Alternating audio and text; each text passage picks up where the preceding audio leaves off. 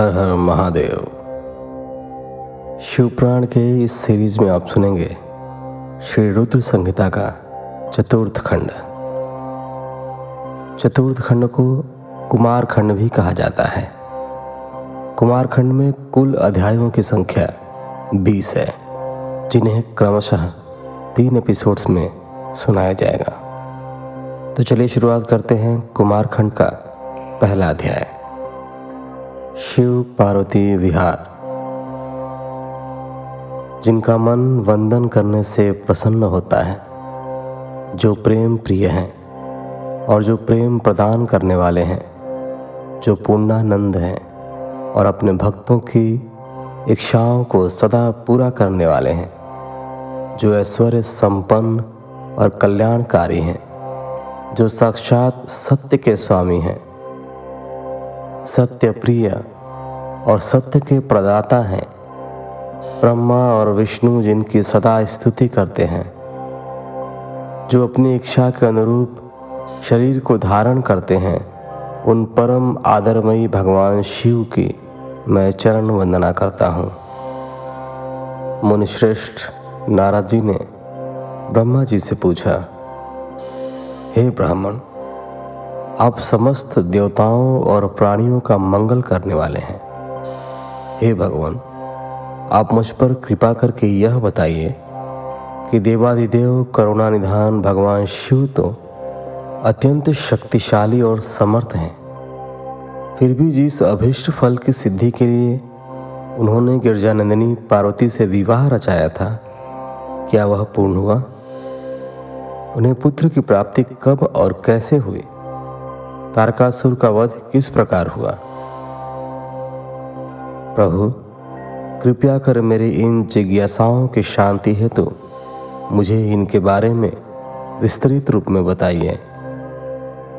सूत जी कहते हैं कि जब नारद जी ने यह पूछा, तब ब्रह्मा जी ने प्रसन्नता पूर्वक भगवान शिव का स्मरण करते हुए कहा, नारद, जब भगवान शिव देवी पार्वती के साथ कैलाश पर्वत पर पधारे तब वहाँ सबने मंगल उत्सव किया। सभी खुशी में मग्न होकर नृत्य कर रहे थे। तब भगवान शिव ने सभी को उत्तम भोजन कराया। तब सब देवताओं और मुनिगणों ने उनसे विदा लेकर अपने अपने धाम की ओर प्रस्थान किया। सब देवताओं के कैलाश पर्वत से चले जाने के पश्चात भगवान शिव अपनी प्रिया पार्वती को साथ लेकर अत्यंत मनोहर, दिव्य और निर्जन स्थान पर चले गए। और वहीं सहस्त्रों वर्षों तक पार्वती जी के साथ विहार करते रहे। इस प्रकार भगवान शिव ने इतने अधिक समय को क्षण भर के समान व्यतीत कर दिया। इस प्रकार समय तीव्र गति से व्यतीत होता जा रहा था। परंतु भगवान शिव का पुत्र अब तक उत्पन्न नहीं हुआ था। यह जानकर सभी देवताओं को मन ही मन चिंता सताने लगी। तब देवराज इंद्र ने एक सभा करने का विचार किया और उन्होंने सभी देवताओं को सुमेरु पर्वत पर आमंत्रित किया। उस सभा में सब देवता इस बात पर विचार करने लगे कि इतना समय व्यतीत हो जाने पर भी अब तक शिव जी ने पुत्र क्यों नहीं उत्पन्न किया? वे सोचने लगे कि शिव जी अब क्यों विलंब कर रहे हैं? उस समय मुझ ब्रह्मा को लेकर सब देवता भगवान श्री हरि विष्णु के पास गए और कहने लगे कि हे हरे, भगवान शिव हज़ारों वर्षों से रति क्रीड़ा कर रहे हैं। उनका पार्वती जी के साथ विहार अब भी जारी है। परंतु अब तक किसी शुभ समाचार की प्राप्ति नहीं हुई है। तब भगवान श्री हरि विष्णु मुस्कुराए और बोले, हे देवताओं, आप इस विषय में इतनी चिंता मत कीजिए। शिव जी स्वयं अपनी इच्छानुसार इस स्थिति से विरत हो जाएँगे। वैसे भी हमारे शास्त्रों में इस बात का उल्लेख है कि जो व्यक्ति स्त्री पुरुष का वियोग कराता है उसे हर जन्म में इस वियोग को स्वयं भी भोगना पड़ता है। अतः अभी कुछ भी नहीं करना चाहिए। कुछ समय और व्यतीत हो जाने दो। अभी हमें सिर्फ़ प्रतीक्षा करनी होगी। कुछ देर सोचने के पश्चात श्रीहरि ने पुनः कहा, एक हज़ार वर्ष बीत जाने पर आप सब लोग शिव जी के पास जाना। तथा कोई युक्ति लगाकर ऐसा उपाय करना कि उनका शक्तिपात किसी भी प्रकार से हो जाए। उसी शक्ति से हमें उनके पुत्र की प्राप्ति हो सकती है। परंतु इस समय आप सब देवता अपने अपने धाम को चले जाएँ। भगवान शिव को अपनी पत्नी पार्वती के साथ आनंद पूर्वक विहार करने दें।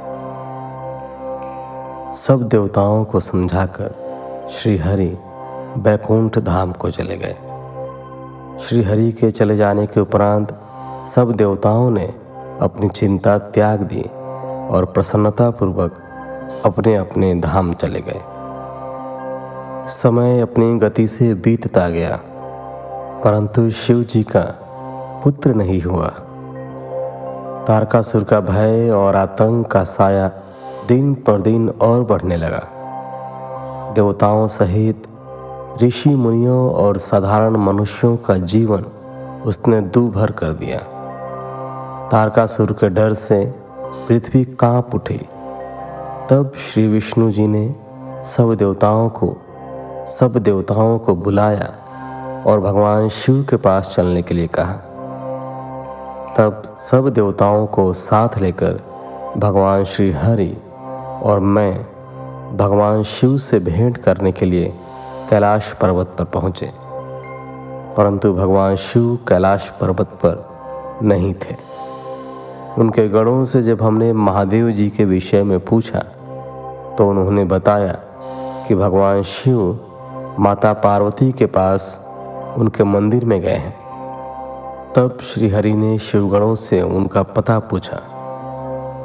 तत्पश्चात हम सब उस स्थान पर पहुँचे, जहाँ त्रिलोकीनाथ भगवान शिव अपनी प्रिया के साथ निवास कर रहे थे। तब वहाँ उनके निवास के द्वार पर पहुंचकर सब देवताओं ने भगवान शिव का स्मरण कर उन्हें मन में प्रणाम कर उनकी स्तुति आरंभ कर दी। दूसरा अध्याय। स्वामी कार्तिकेय का जन्म।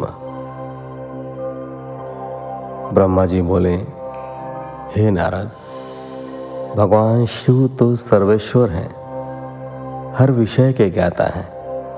भला उनसे कोई बात किस प्रकार छुप सकती है? भगवान शिव तो महान योगी हैं और सब कुछ जानने वाले हैं।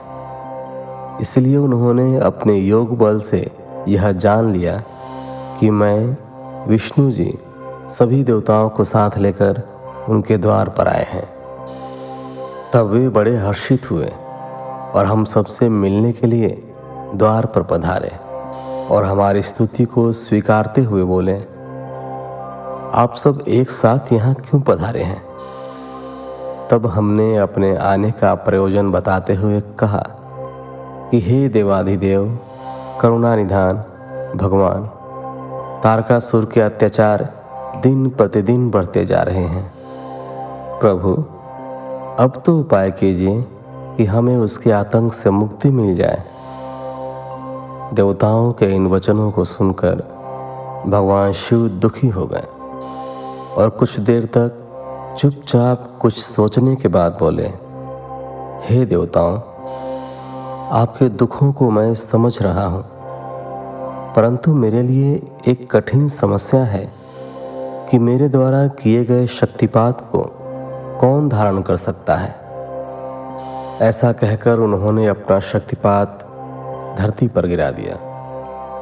तब सब देवताओं ने अग्निदेव से प्रार्थना की कि वे भगवान शिव की उस शक्ति को कपोत बनकर धारण कर लें। सब देवताओं का आग्रह स्वीकार करके अग्निदेव ने कपोत रूप धारण कर उस शक्ति को अपने अंदर समाहित कर लिया। जब बहुत देर तक भगवान शिव देवी पार्वती के पास वापस नहीं पहुँचे तो परेशान होकर देवी स्वयं उन्हें देखने बाहर चली आई। वहाँ जब उन्होंने अग्निदेव को उस शक्ति का भक्षण करते हुए देखा तो वे क्रोधित हो गईं। उस समय उनकी आँखें गुस्से के कारण लाल हो गई थीं। तब देवी पार्वती ने अग्निदेव से कहा, हे दुष्ट अग्निदेव, आपने मेरे पति त्रिलोकीनाथ की शक्ति का भक्षण किया है। इसलिए आज मैं तुम्हें शाप देती हूँ कि तुम सर्वभक्षी होगे। जो भी तुम्हारे संपर्क में आएगा, वह तत्काल नष्ट हो जाएगा। तुम सर्वथा इस आग में स्वयं भी जलते रहोगे। अग्निदेव को क्रोध में यह शाप देकर देवी पार्वती वहाँ से चली गईं। उनके साथ शिव जी भी वहाँ से चले गए।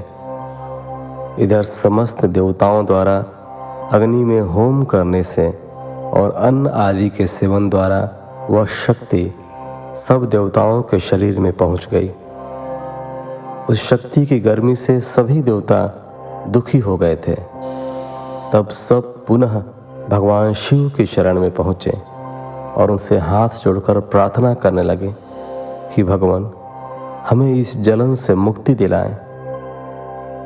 हम सब की पीड़ा अनुभव कर उन्होंने हमसे कहा कि इस शक्ति के ताप और जलन को बंद करने के लिए उसे हमें अपने शरीर से वमन के द्वारा बाहर निकालना होगा। भगवान शिव की आज्ञा मानकर हम सभी देवताओं ने वमन द्वारा शिव जी की उस शक्ति को अपने शरीर से निकाल दिया। उसके निकलते ही सबने संतोष की सांस ली और महादेव जी की स्तुति करके उन्हें धन्यवाद दिया। परंतु अग्निदेव की पीड़ा किसी भी प्रकार कम नहीं हो रही थी। उनका हृदय जल रहा था। तब मैंने अग्निदेव को भगवान शिव की शरण में जाने की सलाह दी। मेरी बात मानकर अग्निदेवता ने भक्तवत्सल भगवान शिव की बहुत स्तुति की। तब शिवजी प्रसन्न हुए और बोले, कहिए अग्निदेव, आप क्या कहना चाहते हैं? तब अग्निदेव ने हाथ जोड़कर भगवान को प्रणाम किया और उनकी स्तुति की। तत्पश्चात वे बोले, हे देवाधिदेव, कृपा करके मेरे अपराध को क्षमा कर दीजिए। मैं बहुत बड़ा मूर्ख हूँ, जो मैंने आपकी शक्ति का भक्षण कर लिया। आप मुझे क्षमा करें और मुझ पर प्रसन्न हो। भगवान, मुझ पर कृपा कर इस शक्ति के ताप को कम करके मुझे मुक्ति दिलाएँ। यह सुनकर भगवान प्रसन्नतापूर्वक अग्निदेव से बोले, हे अग्निदेव, आपने उस शक्ति का सेवन करके बहुत बड़ी भूल की है। अपने किए का दंड आप काफ़ी समय से भोग रहे हैं। इसलिए मैं आपको क्षमा करता हूँ। तुम मेरी इस शक्ति को किसी नारी शरीर में स्थिर कर दो। ऐसा करने से तुम्हारे सभी कष्ट दूर हो जाएँगे। यह सुनकर अग्नि ने दोबारा प्रश्न किया कि, भगवान, आपका तेज धारण करने की क्षमता तो किसी में भी नहीं है। तभी नारद, तुम भी वहाँ आ गए और अग्निदेव से बोले कि, जैसा भगवान शिव की आज्ञा है, वैसा ही करो। ऐसा करने से तुम्हारे कष्ट दूर हो जाएँगे। तब तुमने अग्निदेव से कहा कि माघ महीने में जो भी स्त्री सबसे पहले प्रयाग में स्नान करें, उसके शरीर में आप इस शक्ति को स्थित कर देना। माह का महीना आने पर सुबह ब्रह्म मुहूर्त में सर्वप्रथम सप्त ऋषियों की पत्नियाँ प्रयाग में स्नान करने पहुँची। स्नान करने के उपरांत जब उन्होंने अत्यधिक ठंड का अनुभव किया तो उनमें से छह स्त्रियाँ अग्नि के पास जाकर आग तापने लगी। उसी समय उनके रोमों के द्वारा शिव जी के शक्ति के कण अग्नि से निकलकर उनके शरीर में पहुँच गए। तब अग्निदेव को जलन की पीड़ा से मुक्ति मिल गई। समयानुसार वे छह ऋषि पत्नियाँ गर्भवती हो गईं। उनके पतियों ने उन्हें व्याभिचारी समझकर उनका त्याग कर दिया। तब वे सब हिमालय पर्वत पर जाकर तपस्या करने लगी। वहीं उस पर्वत पर उन्होंने कई भागों में मानव अंगों को जन्म दिया, परंतु वह पर्वत उनके भार को सहन नहीं कर सका और उसने उन्हें गंगा जी में गिरा दिया। गंगा जी ने उन्हें जोड़ दिया, पर वे उस बालक के तेज को सहन न कर सकें और उसे अपनी तरंगों में बहाकर सरकंडे के वन के निकट छोड़ दिया। वह तेजस्वी बालक मार्ग शीर्ष में शुक्ल षष्ठी के दिन पृथ्वी पर उत्पन्न हुआ। उसके पृथ्वी पर आते ही सभी को आनंद की अनुभूति हुई। आकाश में दुदुम्बियाँ बजने लगी और फूलों की वर्षा होने लगी। तीसरा अध्याय। स्वामी कार्तिकेय और विश्वामित्र। नारद जी बोले, हे ब्रह्मा जी, जब वह बालक पृथ्वी पर अवतरित हो गया, तब वहाँ क्या और कैसे हुआ? तब नारद जी का प्रश्न सुनकर ब्रह्मा जी बोले, हे नारद, जब गंगा जी द्वारा उस तेजस्वी बालक को लहरों द्वारा बहाकर सरकंडे के वन के पास छोड़ दिया गया, तभी वहाँ मुनि विश्वामित्र पधारे। उस बालक का दैदीप्यमान मुख देखकर विश्वामित्र दंग रह गए। वह बालक दिव्य तेज से प्रकाशित हो रहा था।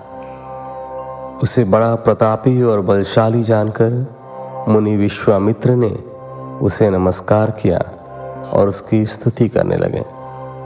तत्पश्चात मुनि बोले कि भगवान शिव की इच्छा से तुम यहाँ प्रकट हुए हो। शिव तो सर्वेश्वर हैं, वे ही परम ब्रह्म परमात्मा है। इस संसार का हर प्राणी, हर जीव उनकी आज्ञा का ही पालन करता है। तब मुनि विश्वामित्र के ऐसे वचन सुनकर वह बालक बोला, हे महाज्ञानी, प्रकांड पंडित, मुनि विश्वामित्र मेरे इस स्थान पर आने के बाद सर्वप्रथम आप ही यहाँ पधारे हैं। निश्चय ही आपका यहाँ आना भगवान शिव की प्रेरणा से ही प्रेरित है। इसलिए आप ही विधि विधान के अनुसार मेरा नामकरण संस्कार कीजिए। आज से आप ही मेरे पुरोहित हैं और मेरे द्वारा पूज्य हैं। मेरे द्वारा पूज्य होने के कारण आप इस जगत में विख्यात और पूज्य होंगे। उस बालक के ऐसे वचन सुनकर मुनि विश्वामित्र आश्चर्यचकित होकर उस बालक से पूछने लगे कि, हे बालक, आप कौन हैं? अपने विषय में मुझे बताइए। तब उनकी बात सुनकर वह बालक बोला, हे विश्वामित्र, अब आप ब्रह्मर्षि हो गए हैं। मेरे विषय में जानने से पूर्व आप मेरा संस्कार कीजिए। तब मुनि विश्वामित्र ने उस अद्भुत बालक का नामकरण संस्कार किया और उसका नाम कार्तिकेय रखा। गुरु दक्षिणा के रूप में उसने मुनि को दिव्य ज्ञान प्रदान किया। तब मैंने स्वयं वहाँ जाकर उस बालक को गोद में लिया और उसे चूमा। तत्पश्चात मैंने उसे शक्तियाँ और शस्त्र प्रदान किए। उन अद्भुत शक्तियों को प्राप्त कर वह बालक बहुत प्रसन्न हुआ और तुरंत ही पहाड़ पर चढ़ गया। पहाड़ पर चढ़कर वह उसके शिखरों को गिराने लगा तथा वहाँ की संपदा नष्ट करने लगा। यह देखकर उस स्थान पर निवास करने वाले राक्षस उस बालक को मारने के लिए दौड़े। उन भयंकर राक्षसों से बिना भयभीत हुए उसने उन सबको भगा दिया। उनके भयंकर युद्ध से पूरा त्रिलोक कांपने लगा। त्रिलोक को भयभीत होता देखकर सब देवता वहाँ पहुँचे। देवराज इंद्र ने क्रोध में आकर उस बालक पर प्रहार किया। इस प्रहार के फलस्वरूप उस बालक के शरीर से विशाख नाम का दूसरा पुरुष पैदा हो गया।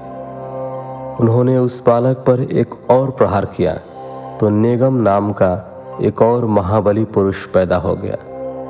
इस प्रकार इंद्र के प्रहारों से चार स्कंद पैदा हुए, जो बहुत वीर और बलवान थे। तब क्रोधित होकर ये चारों स्कंद एक साथ मिलकर स्वर्ग के राजा इंद्र को मारने के लिए दौड़े। यह देखकर इंद्र घबराकर अपनी जान बचा के लिए कहीं दूर जाकर छिप गए। उनको ढूंढते ढूंढते वह बालक उनके धाम, स्वर्ग में पहुँच गया। उस समय जब वह बालक स्वर्ग पहुंचकर देवराज इंद्र को ढूंढ रहा था, एक सुंदर सरोवर में छह कृतिकाएँ स्नान कर रही थीं।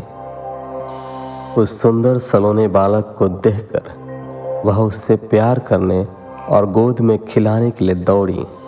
और उसे पकड़ कर ले आई।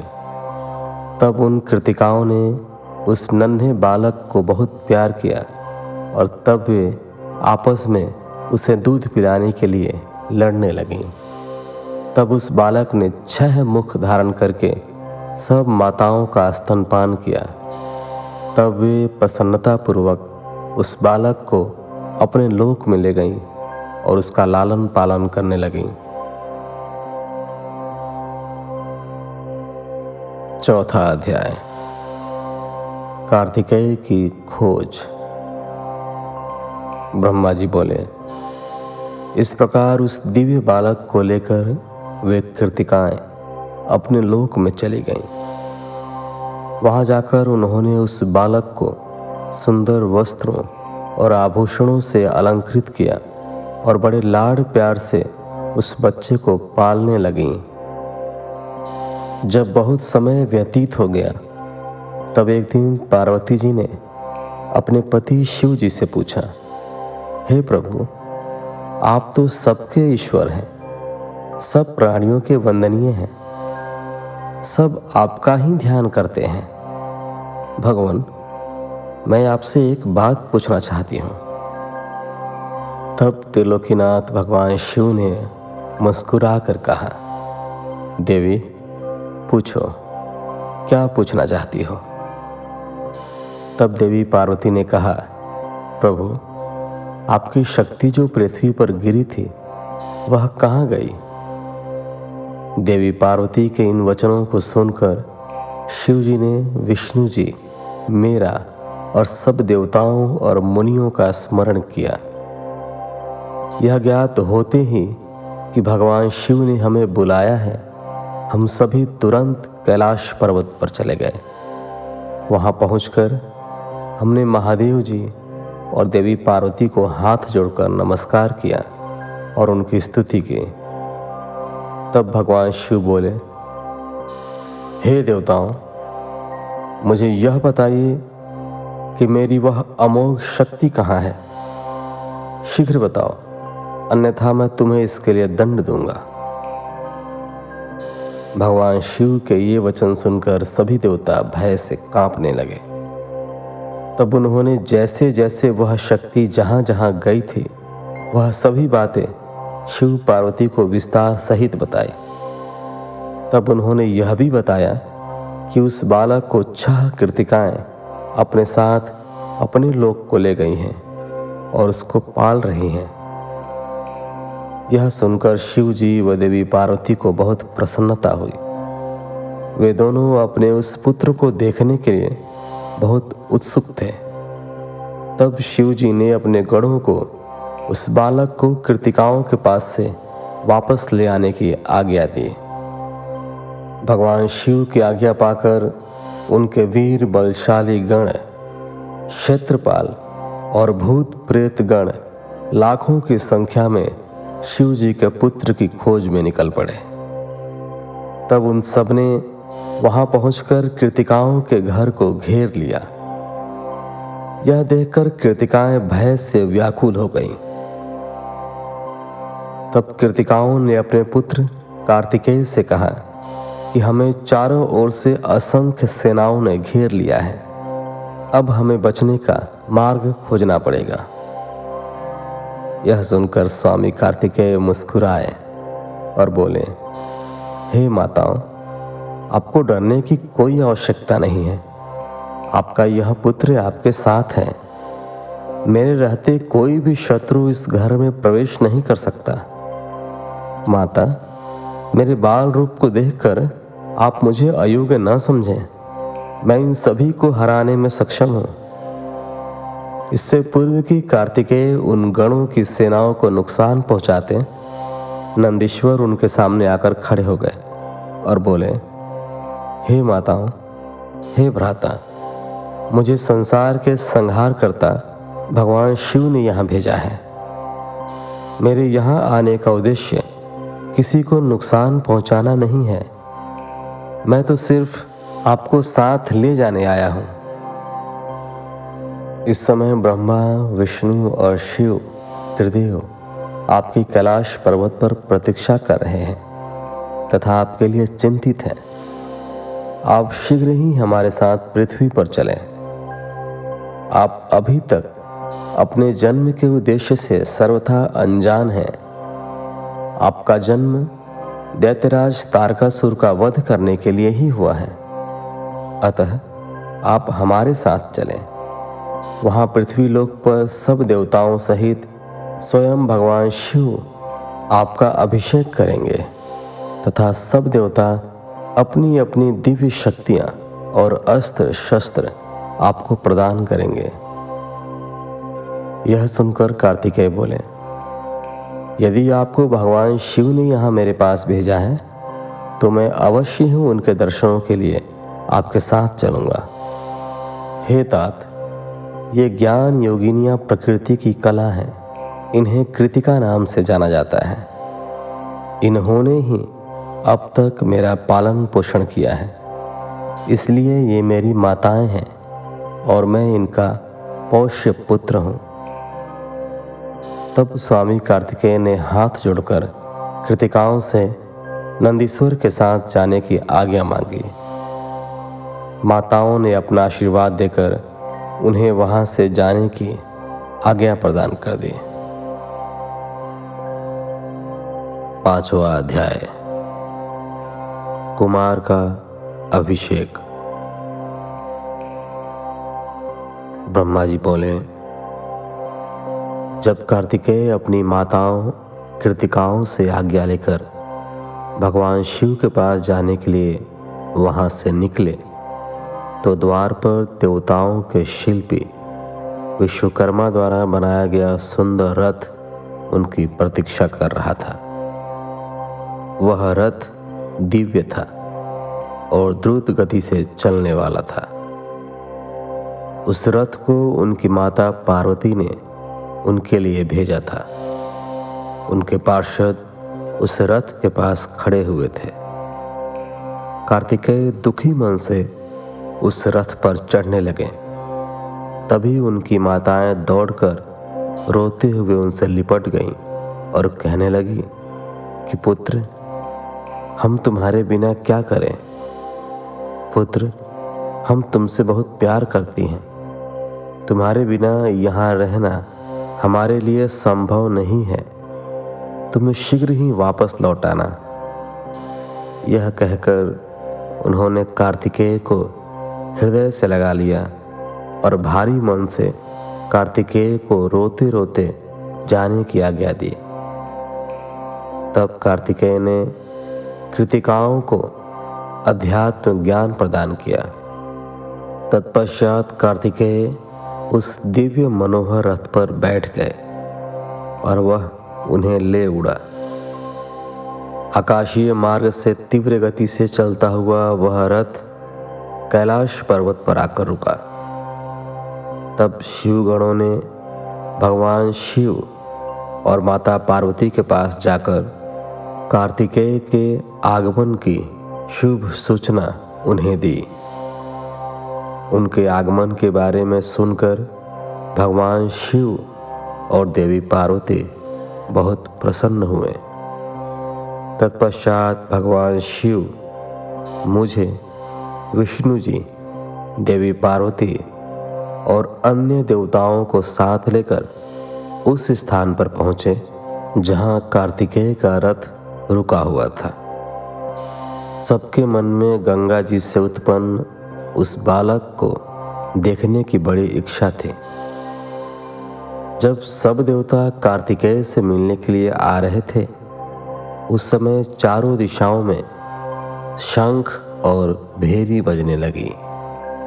सभी शिवगण नाचते गाते और उनकी जय जयकार करते हुए अपने आराध्य भगवान शिव के पुत्र को देखने के लिए चल दिए।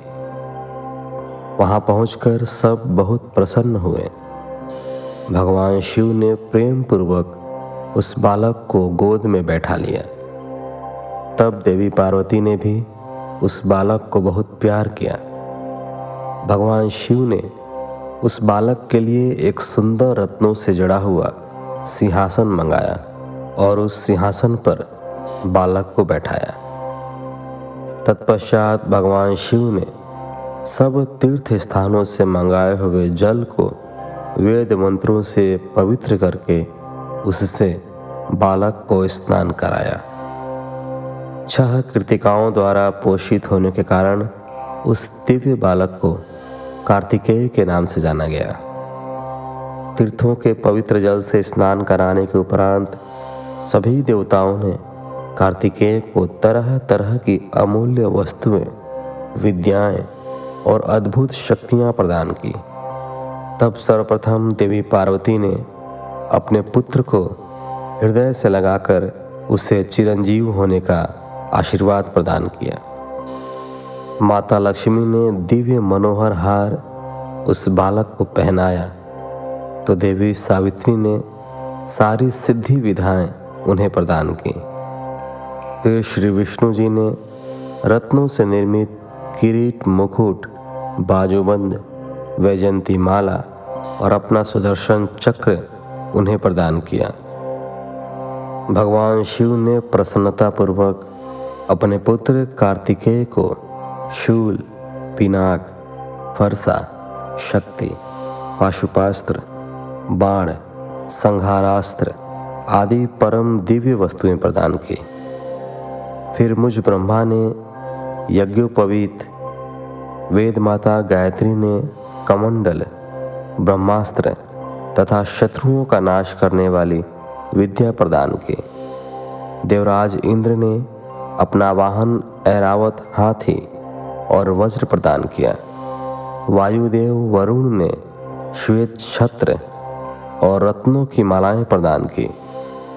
सूर्यदेव ने मन की तरह तीव्र गति से चलने वाला, द्रुतगामी रथ और शरीर की रक्षा करने वाला कवच भी प्रदान किया। यमराज द्वारा दंड और समुद्र देव द्वारा उन्हें अमृत भेंट किया गया। धन के अकूत भंडार के स्वामी कुबेर ने गदा दी इस प्रकार सब देवताओं ने भगवान शिव के पुत्र कार्तिकेय को अनेकों प्रकार के अस्त्र, शस्त्र और उपहार प्रदान किए। सभी देवताओं और शिवगणों ने उनका अभिवादन किया। इस समय वहाँ पर बहुत बड़ा उत्सव होने लगा। चारों ओर हर्ष की लहर दौड़ रही थी। छठवां अध्याय। कार्तिकेय का अद्भुत चरित्र। ब्रह्मा जी बोले, नारद, इस प्रकार सभी अभिष्ट देवताओं से आशीर्वाद प्राप्त करके कुमार कार्तिकेय बहुत प्रसन्न हुए। उन्होंने सभी देवताओं का धन्यवाद व्यक्त किया। तत्पश्चात वे अपने सिंहासन पर जा बैठे। तभी वहाँ एक ब्राह्मण दौड़ता हुआ आया। उस ब्राह्मण ने आकर कार्तिकेय को प्रणाम किया और उनके चरण पकड़ लिया और बोला, हे स्वामी, मैं आपकी शरण में आया हूँ। मुझ पर कृपा करके मेरे कष्ट को दूर करें। तब कार्तिकेय ने उस ब्राह्मण को उठाया और आदरपूर्वक अपने पास बैठाकर उसके दुखी होने का कारण पूछा। तब वह ब्राह्मण बोला, हे भगवान, मैं अश्वमेघ यज्ञ कर रहा हूँ, परंतु आज मेरा घोड़ा अपने बंधनों को तोड़कर कहीं चला गया है। हे प्रभु, मुझ पर कृपा करें और मेरे घोड़े को यथाशीघ्र ढूंढ दें। अन्यथा मेरा यज्ञ भंग हो जाएगा। यह कहकर वह ब्राह्मण पुनः कार्तिकेय के चरणों को पकड़कर रोने गिड़गिड़ाने लगा। वह रोते रोते बोला, आप पूरे ब्रह्मांड के स्वामी हैं। आप सबकी सेवा करने को सदा तत्पर रहते हैं। आप सब देवताओं के स्वामी हैं और त्रिलोकीनाथ भगवान शिव के पुत्र हैं। इस प्रकार उस ब्राह्मण द्वारा की गई स्तुति को सुनकर कुमार कार्तिकेय बहुत प्रसन्न हुए। तब उन्होंने अपने वीर बलशाली प्रमुख गण वीर बाहू को बुलाकर उस घोड़े को जल्दी से जल्दी ढूंढ लाने की आज्ञा प्रदान की।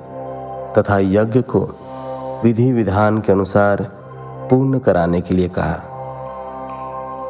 तब वीर बाहु ने कार्तिकेय को प्रणाम किया और ब्राह्मण के घोड़े को ढूँढने के लिए निकल पड़ा। उसने पृथ्वी लोक पर हर जगह उस घोड़े को ढूंढा।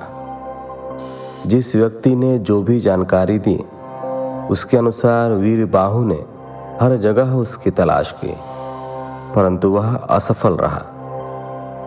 तब वह उस घोड़े की तलाश करने के लिए भगवान श्री हरि विष्णु के लोक बैकुंठ धाम गया। वहाँ जाकर वीर बाहु ने देखा कि एक घोड़े ने विष्णु लोक में बहुत आतंक मचा रखा था। विष्णु लोक में वह घोड़ा खूब उपद्रव कर रहा था। कुमार कार्तिकेय के उस गण वीर बाहु ने तुरंत उस घोड़े को बंधक बना लिया और उसे पकड़कर अपने स्वामी कार्तिकेय के पास ले आया। तब स्वामी कार्तिकेय पूरे संसार का भार लेकर उस घोड़े पर चढ़कर बैठ गए और उस घोड़े को पूरे त्रिलोक की परिक्रमा करने का आदेश प्रदान किया।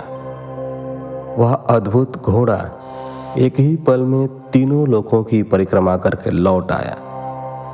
तब कुमार कार्तिकेय उस घोड़े से उतरकर पुनः अपने आसन पर बैठ गए तब वह ब्राह्मण हाथ जोड़कर कार्तिकेय का धन्यवाद करने लगा और उनसे बोला कि प्रभु, आप यह घोड़ा मुझे सौंप दीजिए ताकि मैं अपना यज्ञ पूर्ण कर सकूँ। तब कार्तिकेय मुस्कुराए और बोले, हे ब्राह्मण यह घोड़ा उत्तम है और यह वध के योग्य नहीं है। इसलिए आप इसे अपने साथ ले जाने के लिए न कहें। मैं आपके यज्ञ को पूर्ण होने का वरदान देता हूँ। मेरे आशीर्वाद से आपका यज्ञ अवश्य सफल होगा। सातवां अध्याय। भगवान शिव द्वारा कार्तिकेय को सौंपना। ब्रह्मा जी बोले, हे नारद, अपने पुत्र कार्तिकेय का अद्भुत पराक्रम देखकर भगवान शिव और देवी पार्वती बहुत प्रसन्न हुए। तब सब देवताओं सहित श्री हरि विष्णु और देवराज इंद्र और मैं भी बहुत हर्षित हुए और भगवान शिव से बोले, हे देवाधिदेव, भगवान, आप तो सर्वेश्वर हैं, सर्वज्ञाता हैं। संसार की सब घटनाएँ आपकी इच्छा से ही घटती हैं। आप तो जानते ही हैं कि ब्रह्मा जी द्वारा असुरराज तारक को दिए गए वर के अनुसार शिव पुत्र ही उसका वध करने में सक्षम होगा। इसलिए ही कुमार कार्तिकेय का जन्म हुआ है। प्रभु, हम लोगों के कष्टों को दूर करके हमारे जीवन को सुखी करने के लिए आप अपने पुत्र कार्तिकेय को आज्ञा दीजिए कि वह तारकासुर का वध करें। यह कहकर सब देवता भगवान शिव की स्तुति करने लगे। तब भगवान शिव का हृदय हम सबकी प्रार्थना से द्रवित हो उठा। उन्होंने हमारी प्रार्थना को स्वीकार कर लिया और अपने पुत्र कुमार कार्तिकेय को देवताओं को सौंप दिया। तब भगवान शिव ने अपने पुत्र कार्तिकेय को यह आज्ञा दी कि देवताओं की विशाल सेना का नेतृत्व करे और देवताओं के दुखों और संकटों को दूर करने के लिए तारकासुर का वध करे।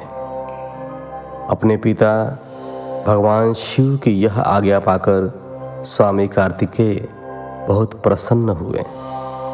तब उन्होंने हाथ जोड़कर अपनी माता पार्वती और पिता महादेव जी को प्रणाम किया और कहा कि, हे माता, हे पिता, आप मुझे विजयी होने का आशीर्वाद प्रदान करें।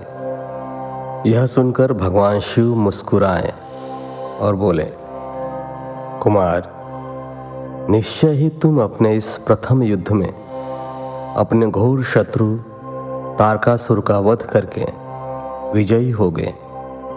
हमारा आशीर्वाद सदैव तुम्हारे साथ है। इधर देवी पार्वती के हृदय में अपने प्रिय पुत्र के युद्ध में जाने की बात सुनकर ही पीड़ा होने लगी। वात्सल्य के कारण उनकी आँखों में आँसू आ गए थे। वे बहुत दुखी हुई और कहने लगी, हे नाथ, हे देवादिदेव, मेरा पुत्र कार्तिकेय अभी बहुत छोटा है और वह तारकासुर महाबलशाली और शक्तिशाली है। उस दुष्ट ने अपनी दुष्टता से सभी देवताओं को भी परास्त कर दिया है। जब इतनी शक्तियों के स्वामी देवता उसका कुछ नहीं बिगाड़ सके तो मेरा यह नन्हा सा पुत्र भला कैसे उसको हरा सकता है? मेरा दिल मुझे कार्तिकेय को युद्ध में भेजने की आज्ञा नहीं देता है। मैं अपने पुत्र को अपने साथ रखना चाहती हूँ। यह वचन सुनकर सभी देवताओं सहित भगवान शिव भी चिंतित हो गए। तब महादेव जी देवी पार्वती को समझाते हुए बोले, हे देवी, हे शिवा, आप सामान्य स्त्रियों की तरह क्यों व्यवहार कर रही हैं? यह मेरा और आपका पुत्र होने के कारण महाशक्तिशाली और वीर योद्धा है। देवताओं ने इसे अपनी अभिष्ट शक्तियाँ प्रदान की हैं। कार्तिकेय की जीत निश्चित है। कार्तिकेय का उत्पन्न होना तारकासुर के वध का प्रतीक है। आप व्यर्थ में चिंतित न हो और अपने पुत्र को खुशी खुशी तारक के वध के लिए भेजें।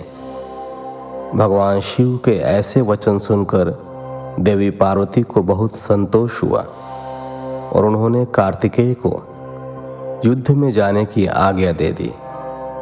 तब सब देवताओं का भय दूर हुआ और उनमें प्रसन्नता की लहर दौड़ गई। आठवां अध्याय। युद्ध का आरंभ। ब्रह्मा जी बोले, नारद, जब देवी पार्वती और भगवान शिव ने कुमार कार्तिकेय को युद्ध का नेतृत्व करने की आज्ञा प्रदान की तो सभी देवता बहुत प्रसन्न हुए और एकत्र होकर उस पर्वत की ओर चल दिए। सिंहनाद करते हुए वे आगे बढ़ने लगे। उस समय कार्तिकेय सेना का नेतृत्व करते हुए सबसे आगे चल रहे थे। सब देवता मन में यही सोच रहे थे कि अब उन्हें तारकासुर नाम की मुसीबत से छुटकारा मिल जाएगा। जब तारकासुर को इस बात का पता चला कि देवताओं ने युद्ध की तैयारी पूरी कर ली है तो तारकासुर ने भी तुरंत युद्ध की घोषणा कर दी। अपनी विशाल चतुरंगड़ी सेना को लेकर तारक भी सिंहनाद करता हुआ देवताओं की ओर बढ़ने लगा। राक्षसों की सेना देखकर एक पल के लिए देवता घबरा गए। उसी समय आकाशवाणी हुई। हे देवगणों, तुम लोग भगवान शिव के पुत्र कार्तिकेय के नेतृत्व में युद्ध करने जा रहे हो। इसलिए तुम ज़रूर जीतोगे। तारकासुर कार्तिकेय के हाथों अवश्य मारा जाएगा। उस आकाशवाणी को सुनकर सभी देवताओं का उत्साह बढ़ गया और उनका डर दूर हो गया। उस समय धुंधु भी और अनेक प्रकार के बाजों की ध्वनि आकाश में गूंजने लगी। तब देवता और राक्षस युद्ध करने के लिए पृथ्वी और सागर के संगम पर पहुँचे। दोनों पक्षों में बड़ा भयानक युद्ध छिड़ गया। युद्ध की भयंकर गर्जना से पृथ्वी भी डोलने लगी। देवताओं की सेना का नेतृत्व शिवपुत्र कार्तिकेय कर रहे थे। उनके पीछे पीछे देवराज इंद्र सहित देवताओं की विशाल सेना थी। कार्तिकेय उस समय इंद्रदेव के ऐरावत हाथी पर विराजमान थे। तब उन्होंने उस हाथी को छोड़ दिया और रत्नों से जुड़े सुंदर यान पर बैठ गए। उस सुंदर विमान पर प्रचेता ने सुंदर छत्र रखा। उस सुंदर विमान में बैठकर कार्तिकेय बहुत निराले और शोभा संपन्न लग रहे थे। उसी समय देवताओं और असुरों में भयानक युद्ध प्रारंभ हो गया। पृथ्वी कांपने लगी और पल भर में खंड मुंडों में बदलने लगी। हज़ारों सैनिक जो पराक्रम से लड़ रहे थे कट कट कर और घायल होकर धरती पर गिरने लगे। चारों तरफ़ खून की नदियाँ बहने लगीं। ऐसा भयानक दृश्य देखकर बहुत से भूत प्रेत और गीदड़ गिदड़ी उस मांस को खाने और खून पीने के लिए वहाँ आ गए। तभी महाबली तारकासुर ने विशाल सेना सहित देवताओं पर आक्रमण किया। देवराज इंद्र सहित अनेक देवताओं ने उसे रोकने का बहुत प्रयत्न किया, परंतु असफल रहे और तारकासुर भयानक गर्जना करता हुआ आगे बढ़ता गया। चारों ओर भयानक शोर मचा हुआ था। आक्रमण करते समय सैनिक बड़े ज़ोर ज़ोर से अपने मुँह से आवाज़ निकालते हुए आगे बढ़ रहे थे। देवताओं और राक्षसों का युद्ध बड़ा विभत्स रूप ले चुका था। वहाँ भारी कोलाहल मचा हुआ था। तत्पश्चात देवताओं और असुराज तारक के राक्षसगढ़ आपस में द्वंद्व युद्ध करने लगे थे। एक दूसरे को मारकर वे अपने को बहुत बलशाली समझ रहे थे। वे पूरे बल के साथ एक दूसरे पर प्रहार करते। कोई किसी के हाथ तोड़ देता तो कोई पैर। दोनों सेनाएँ अपने को पराक्रमी समझ रही थी। नौवा अध्याय। तारकासुर की वीरता। ब्रह्मा जी बोले, नारद, इस प्रकार देवताओं और दानवों में बड़ा विनाशकारी युद्ध होने लगा। तारकासुर ने अपनी विशेष शक्ति चलाकर इंद्रदेव को घायल कर दिया। इसी प्रकार दानवों की सेना के वीर और बलवान राक्षसों ने देवताओं की सेना को बहुत नुकसान पहुँचाया। उन्होंने कई लोकपालों को युद्ध में हरा दिया और देवगणों को मार मार कर भगाने लगे। असुर सैनिकों को देवताओं पर हावी होते देखकर असुर खुशी में झूम उठे और भयंकर गर्जना करने लगे।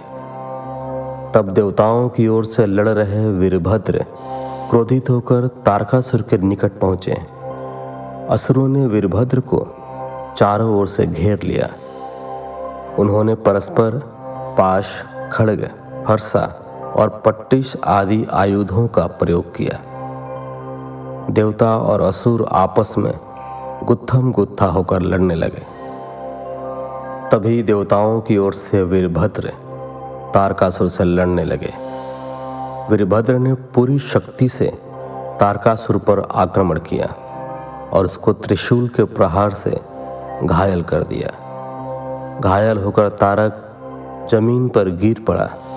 परंतु अगले ही पल उसने स्वयं को संभाल लिया और पुनः खड़े होकर वीरभद्र से युद्ध करने लगा।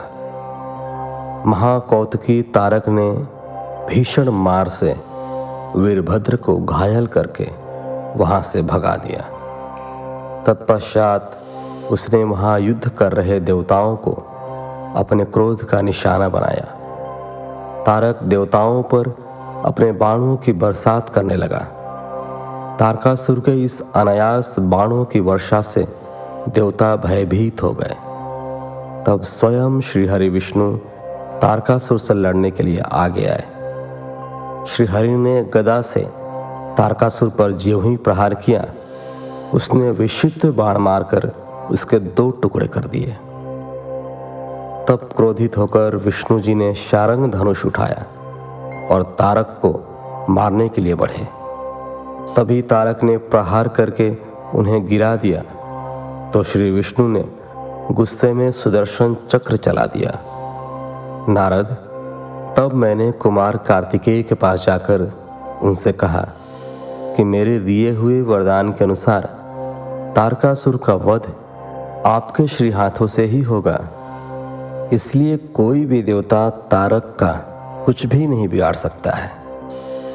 यह सुनकर कार्तिकेय रथ से नीचे उतर गए और पैदल ही तारक को मारने के लिए दौड़े। उनके हाथ में उनकी शक्ति थी, जो लपटों के समान चमकती हुई उल्का की तरह लग रही थी। छह मुख वाले कुमार कार्तिकेय को देखकर तारकासुर बोला, देवताओं क्या यही बालक है तुम्हारा वीर, पराक्रमी कुमार, जो शत्रुओं का पल में विनाश कर देता है? यह कहकर तारकासुर ज़ोर से अट्ठास करने लगा और बोला, कि इस बालक के साथ तुम सभी को मार दूँगा। तुम इस बालक की मेरे हाथों हत्या कराओगे। ऐसा बोलते हुए भयानक गर्जना करता हुआ वह कुमार कार्तिकेय की ओर पलटा और बोला, कि हे बालक ये मूर्ख देवता तो व्यर्थ में तुझे बलि का बकरा बनाना चाहते हैं। पर मैं इतना कठोर नहीं हूँ कि बिना किसी अपराध के एक मासूम बालक पर वार करूँ। इसलिए जा, तू भाग जा। मैं तेरे प्राणों को छोड़ देता हूँ। देवराज इंद्र और भगवान श्री हरि विष्णु की निंदा करने से तारक द्वारा कमाया गया तपस्या का सारा पुण्य नष्ट हो गया था। तभी इंद्र ने उस पर वज्र का प्रहार किया, जिससे वह धरती पर गिर पड़ा।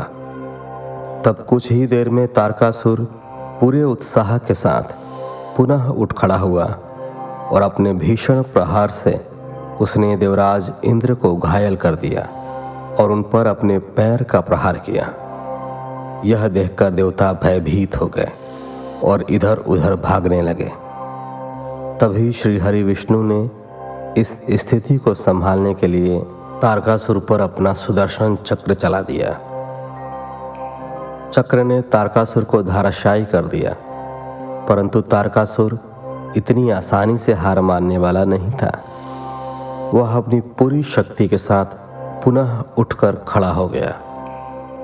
तब उसने अपनी प्रचंड शक्ति हाथ में लेकर भगवान विष्णु को ललकारा और उन्हें अपने भीषण प्रहार से घायल कर दिया। विष्णु जी मूर्छित होकर पृथ्वी पर गिर पड़े।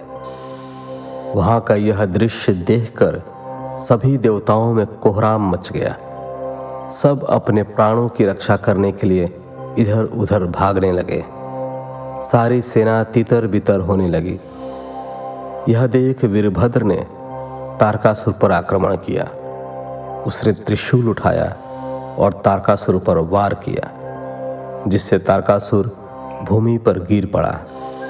किंतु उसी क्षण उठकर उसने वीरभद्र को अपनी शक्ति से घायल करके मूर्छित कर दिया और ज़ोर ज़ोर से हंसने लगा। दसवां अध्याय। तारकासुर वध।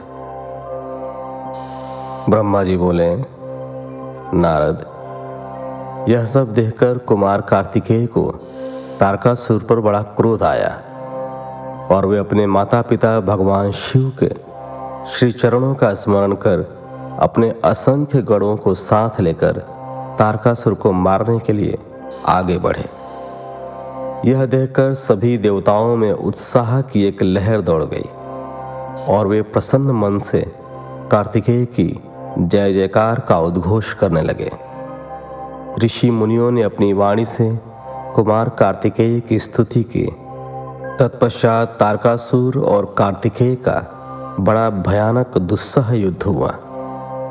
दोनों परमवीर और बलशाली एक दूसरे पर भीषण प्रहार करने लगे। दोनों अनेक प्रकार के दाव पेचों का प्रयोग कर रहे थे।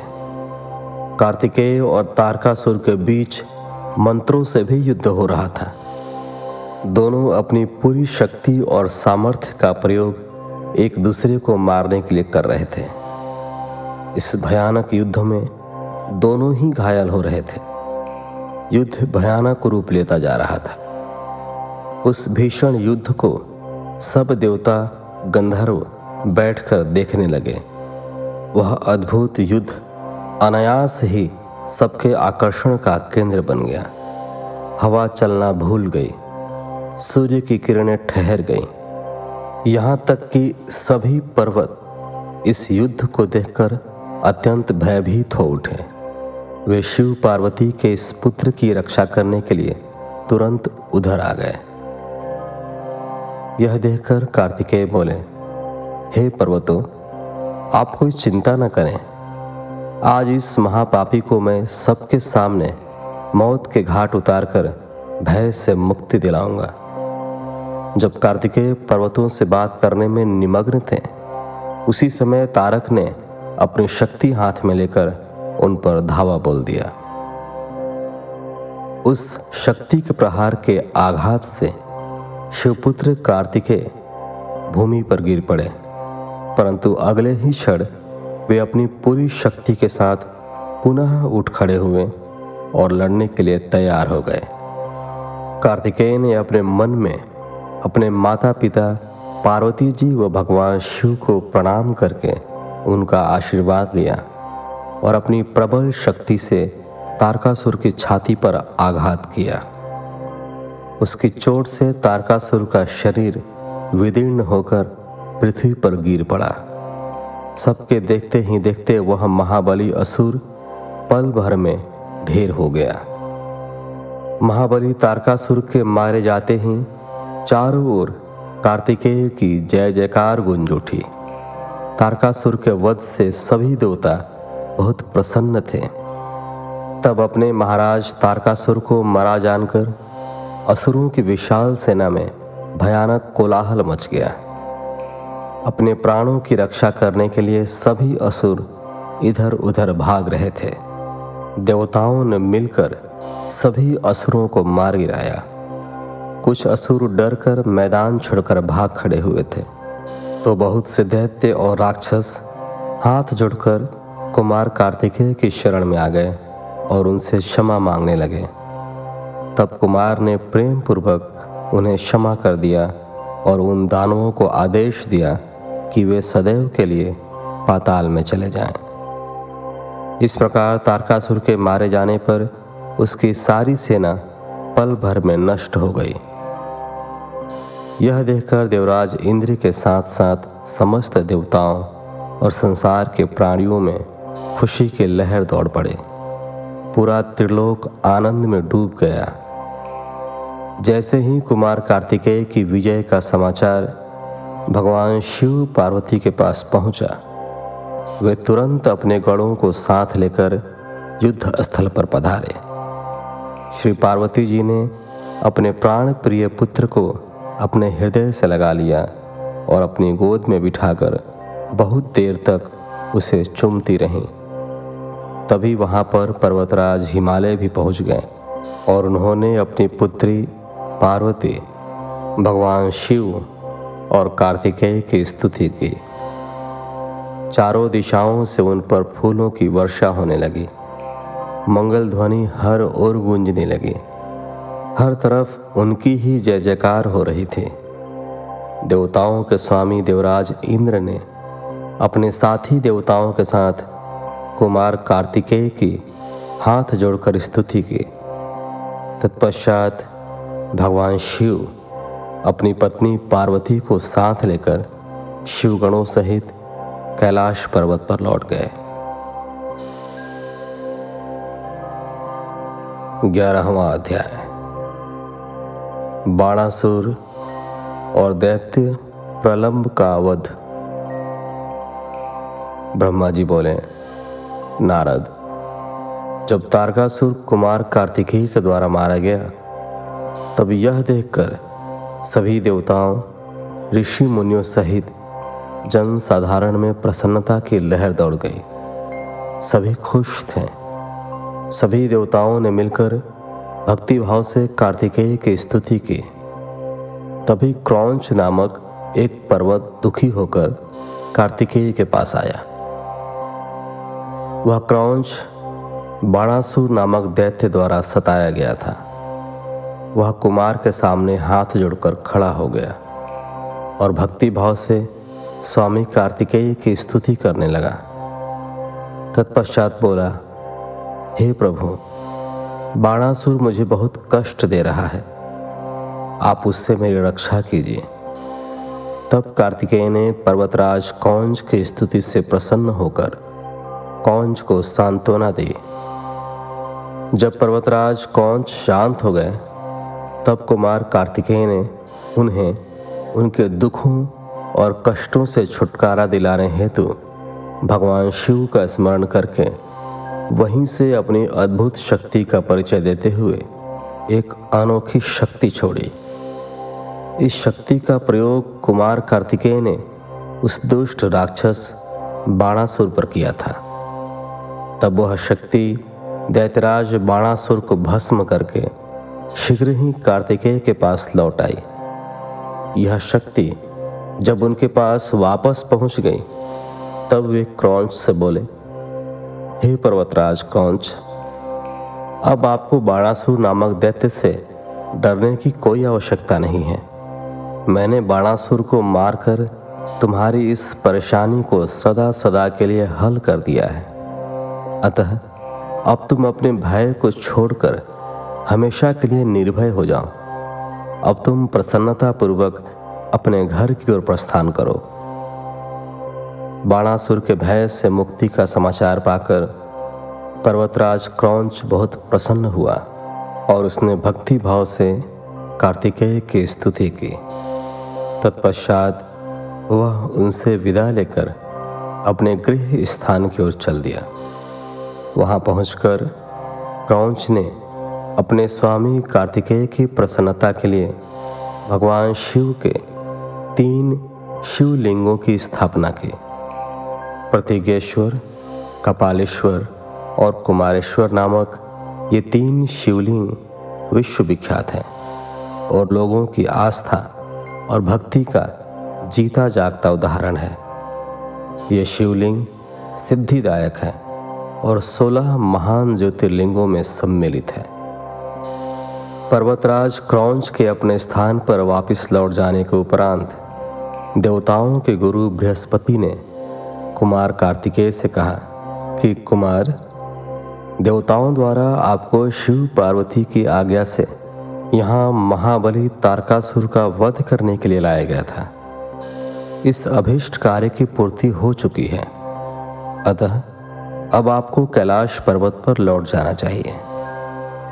गुरु बृहस्पति की बात अभी पूरी भी नहीं हुई थी कि तभी प्रलंबासुर नामक दैत्य ने बहुत उपद्रव मचाना शुरू कर दिया और लोगों को कष्ट देना आरंभ कर दिया। तब शेष जी के पुत्र कुमुद दुखी अवस्था में कुमार कार्तिकेय के पास आए। वहाँ आकर कुमुद ने कार्तिकेय की स्तुति की और कहा, हे hey प्रभु, मैं आपकी शरण में आया हूँ।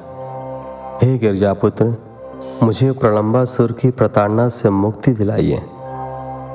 तब कुमार कार्तिकेय ने प्रसन्नतापूर्वक कुमुद को प्रलंबासुर द्वारा दिए गए कष्टों से मुक्ति दिलाने हेतु अपनी शक्ति द्वारा उसका भी संहार कर दिया। उस प्रलंबासुर को उसके साथियों सहित मरा जानकर उसके शेष पुत्र कुमुद ने कार्तिकेय की बहुत स्तुति की और अपने निवास स्थान पाताल को चला गया। बारहवा अध्याय। कार्तिकेय का कैलाश गमन। ब्रह्मा जी बोले, हे नारद, इस प्रकार जब कार्तिकेय द्वारा दैतराज बाणासुर और प्रणम्बासुर को भस्म कर दिया गया, तब सभी देवताओं ने सहर्ष कार्तिकेय का अस्तमन किया। देवता बोले, हे देव हम राक्षस राज तारक का वध करने वाले आपको नमस्कार करते हैं। हे शंकर नंदन हे गिरजापुत्र, आपने बाणासुर और प्रलंबासुर नामक राक्षसों का संहार कर इस त्रिलोक के संकटों को दूर किया है। आपकी भक्ति पवित्र है तथा आपका स्वरूप विघ्नों का नाश कर अभय प्रदान करने वाला है। हम सब स्वच्छ मन से आपकी स्तुति करते हैं। आप हमारी इस स्तुति को स्वीकार करें। कुमार, हम आशा करते हैं कि आप इसी प्रकार सदैव हमारे कष्टों और संकटों को दूर करने में हमारी सहायता करेंगे। देवताओं द्वारा की गई इस अनन्य स्तुति को सुनकर कुमार कार्तिकेय का हृदय प्रसन्नता से खील उठा। उन्होंने सभी देवताओं को सहर्ष उत्तम वरदान प्रदान किए तथा भविष्य में सदैव सहायता करने का उन्हें वचन दिया। पर्वतों द्वारा की गई स्तुति से प्रसन्न होकर कार्तिकेय बोले, हे भूधरो, आप सदा से उत्तम और श्रेष्ठ हैं। आज से आप सभी साधु संतों और तपस्या में लीन रहने वाले साधकों द्वारा पूजनीय होंगे। पर्वतों में श्रेष्ठ मेरे नाना हिमालय, इन ज्ञानियों और तपस्वियों के लिए फलदाता सिद्ध होंगे। श्री हरि विष्णु बोले, हे कुमार, महाबली तारक का वध करके अपने इस चराचर जगत को सुखी कर दिया है। अब आप अपना पुत्र होने का कर्तव्य भी निभाएँ। अब आपको अपने माता पिता भगवान शिव और पार्वती की प्रसन्नता के लिए उनके पास कैलाश पर्वत पर जाना चाहिए। तत्पश्चात कुमार सभी देवताओं के साथ दिव्य विमान में बैठकर अपने माता पिता के पास कैलाश पर्वत की ओर चल दिए। वे सब आनंद ध्वनि करते हुए भगवान शिव के पास पहुँचे। विष्णु जी सहित सभी देवताओं ने त्रिलोकीनाथ भगवान शिव को प्रणाम करके उनकी स्तुति की। कुमार कार्तिकेय ने भी अपने माता पिता को सेवा भाव से प्रणाम किया। भगवान शिव ने प्रसन्नता से अपने पुत्र का मुँह चूम लिया और बहुत स्नेह किया। देवी पार्वती ने कुमार को अपनी गोद में बिठाकर खूब चूमा। यह देखकर सभी देवता आनंद में मग्न होकर शिव, पार्वती और कार्तिकेय की जय जयकार करने लगे। तत्पश्चात सभी देवताओं सहित श्री हरि विष्णु और मैंने देवादिदेव शिव जी से जाने की आज्ञा मांगी और अपने अपने लोक को चले गए। तब भगवान शिव अपनी प्राण प्रिया देवी पार्वती और पुत्र कार्तिकेय के साथ आनंद पूर्वक कैलाश पर निवास करने लगे। तेरहवा अध्याय। पार्वती द्वारा गणेश की उत्पत्ति। सूत जी कहते हैं, कुमार कार्तिकेय के उत्तम चरित को सुनकर नारद जी बहुत प्रसन्न हुए। और प्रसन्नतापूर्वक ब्रह्मा जी से बोले, हे विधाता, आप ज्ञान के अथाह सागर हैं तथा करुणा निधान भगवान शिव के विषय में सब कुछ जानते हैं। आपने शिवपुत्र स्वामी कार्तिकेय के अमृतमय चरित्र को सुनाकर मुझ पर बड़ी कृपा की है। भगवान, अब मैं विघ्न विनाशक श्री गणेश के विषय में जानना चाहता हूँ। उनके दिव्य चरित्र उनकी उत्पत्ति के विषय में सब कुछ सविस्तार बताकर मुझे कृतार्थ कीजिए। मुनिश्रेष्ठ नारद के ये उत्तम वचन सुनकर ब्रह्मा जी हर्षपूर्वक बोले, नारद, तुम गणेश उत्पत्ति की कथा सुनना चाहते हो। अतएव तुम्हारी प्रसन्नता के लिए मैं तुम्हें उनके जन्म के विषय में बताता हूँ। एक बार की बात है, देवी पार्वती की दो सखियाँ, जया और विजया, जो सदा से ही उनके पास रहती थीं, उनके पास आई और बोली, हे सखी, यहाँ कैलाश पर्वत पर भगवान शिव के असंख्य गण हैं। वे सदा भगवान शिव की आज्ञा का प्रसन्नता से पालन करते हैं। वे सदा भगवान शिव की आज्ञा को ही सर्वोपरि मानते हैं। इसलिए आपको भी अपने लिए किसी एक विशेष ऐसे गण की रचना करनी चाहिए, जिसके लिए आपकी ही आज्ञा सर्वोच्च हो और वह किसी अन्य के सामने न झुके। अपनी सखियों की बात यद्यपि पार्वती को एक बार को अच्छी लगी, परंतु अगले ही पल वे बोली कि भला मुझमें और मेरे पति में क्या भेद है? हम दोनों एक ही हैं और सभी शिवगण मुझमें और सदा शिव में कोई अंतर नहीं समझते वे हम दोनों की ही आज्ञाओं का सदा पालन करते हैं पार्वती जी के ये वचन सुनकर उनकी सखियाँ आगे कुछ नहीं बोली और वहाँ से चली गईं। एक दिन की बात है, देवी पार्वती अपने कक्ष में स्नान कर रही थी। वे नंदी को द्वारपाल बनाकर द्वार पर बैठा कर गई थी। तभी कक्ष में भगवान शिव का प्रवेश हो गया, क्योंकि नंदी अपने आराध्य शिव को अंदर आने से रोक न पाए। देवी पार्वती को उस समय बड़ी लज्जा महसूस हुई। इस घटना के उपरांत पार्वती को अपनी सखियों द्वारा दिए गए सुझाव का स्मरण हुआ। तब उन्होंने सोचा कि मेरा भी कोई ऐसा सेवक होना चाहिए, जो कार्य कुशल हो और मेरी आज्ञा का सदैव पालन करे। अपने कर्तव्य से कभी भी विचलित न हो। ऐसा विचार करके उन्होंने अपने शरीर के मैल से शुभ लक्षणों से युक्त उत्तम बालक की रचना की।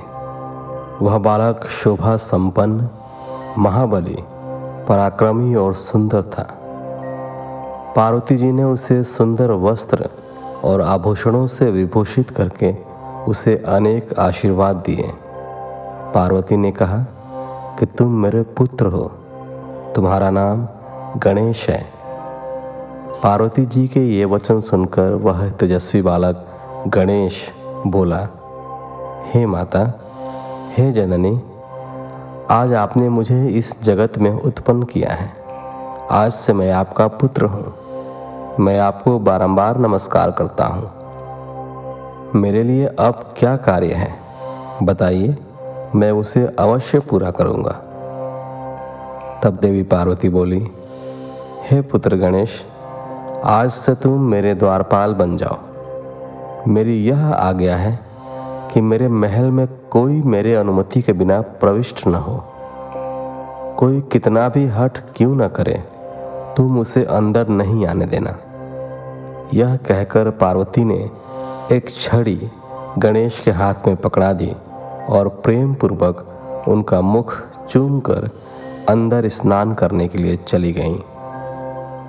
गणेश सजगता से हाथ में छड़ी लेकर महल के द्वार पर पहरा देने लगे उसी समय भगवान शिव देवी पार्वती से मिलने की इच्छा लेकर महल में आ गए जब वे द्वार पर पहुँचे तो गणेश ने उनसे कहा, हे hey देव, इस समय मेरी माता अंदर स्नान कर रही हैं।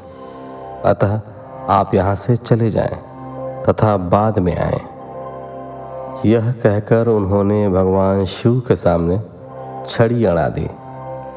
चूँकि गणेश जी ने भगवान शिव को पहले कभी नहीं देखा था, इसलिए उन्हें वे नहीं पहचान सके।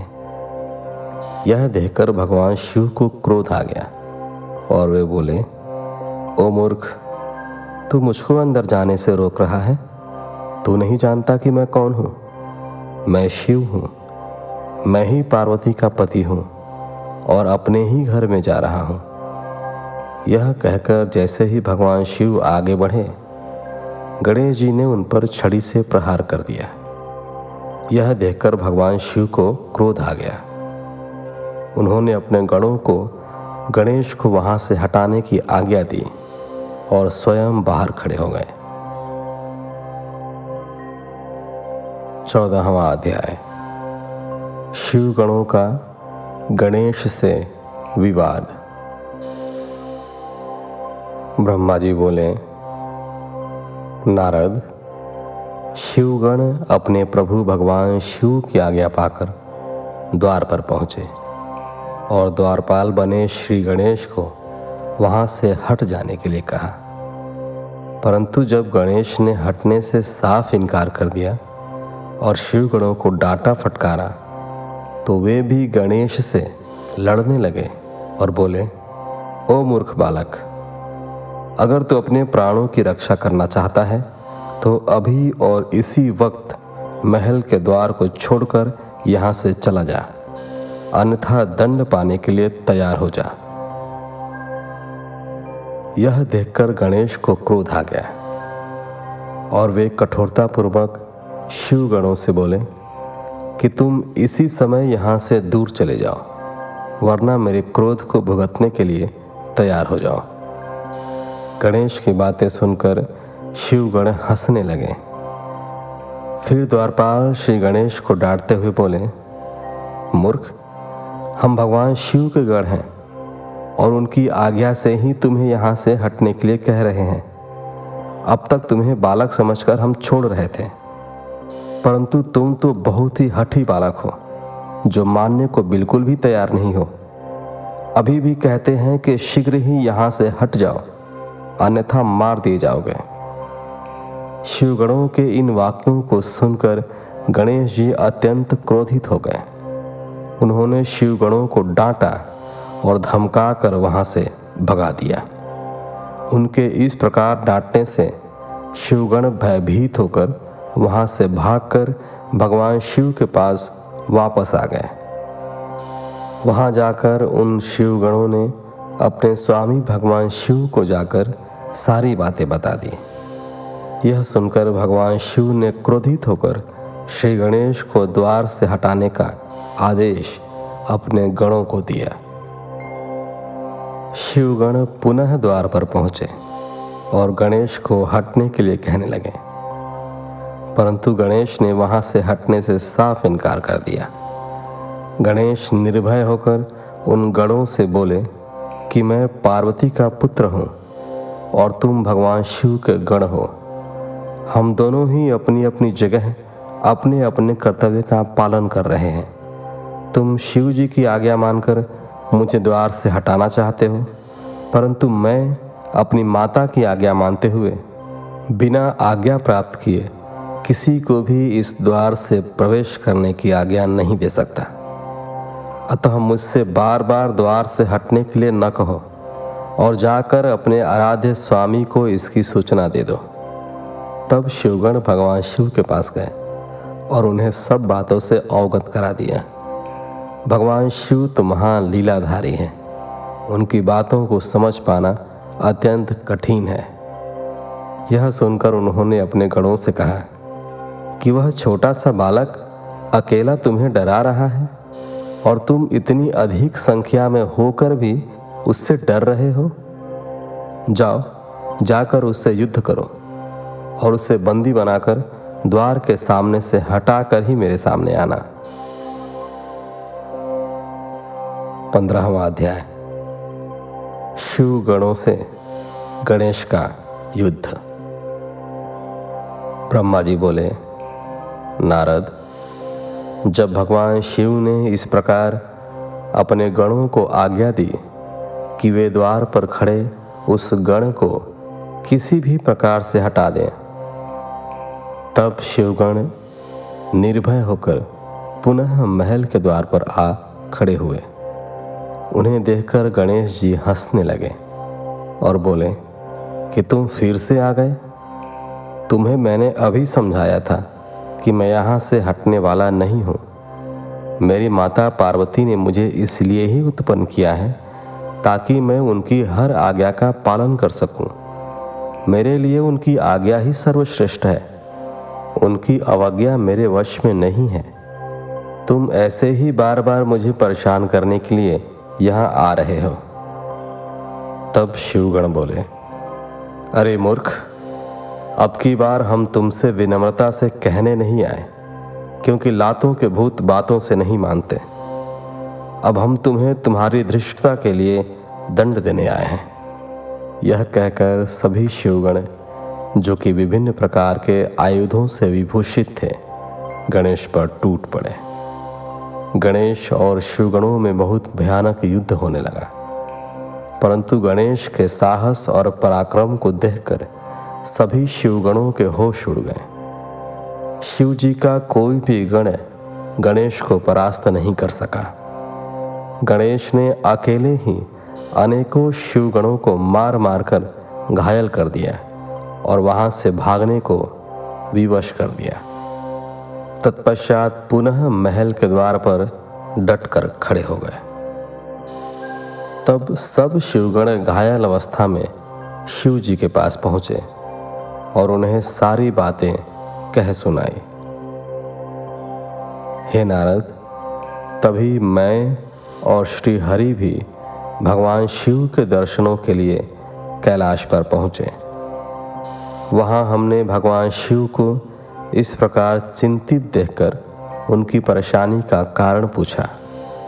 तब शिव जी ने कहा, हे विधाता, हे विष्णु, मेरे महल के द्वार पर एक बालक हाथ में छड़ी लेकर खड़ा है और वह मुझे महल के भीतर नहीं जाने दे रहा है। अतः मैं यहाँ खड़ा हूँ। उसने मेरे गणों को भी मार पीट कर वहाँ से भगा दिया है। ब्रह्मा जी, आप जाकर उस बालक को समझाएँ। तब मैं भगवान शिव की आज्ञा से गणेश को समझाने के लिए गया। मुझे वहाँ आया देखकर गणेश जी का क्रोध और बढ़ गया और वे मुझे मारने के लिए दौड़े। उन्होंने मेरी दाढ़ी मुझे नोच डाली और मेरे साथ गए गणों को प्रताड़ित करने लगे। यह देखकर मैं वहाँ से लौट आया। भगवान शिव को मैंने सारी घटना बता दी। यह सुनकर उन्हें बहुत क्रोध आया। तब शिव जी ने इंद्र सहित सभी देवताओं, भूतों, प्रेतों को गणेश जी को द्वार से हटाने के लिए भेजा। परंतु यह सब व्यर्थ हो गया। गणेश ने सबको मार पीट कर वहाँ से भगा दिया। उस छोटे से बालक ने देवताओं की विशाल सेना के छक्के छुड़ाकर रख दिए।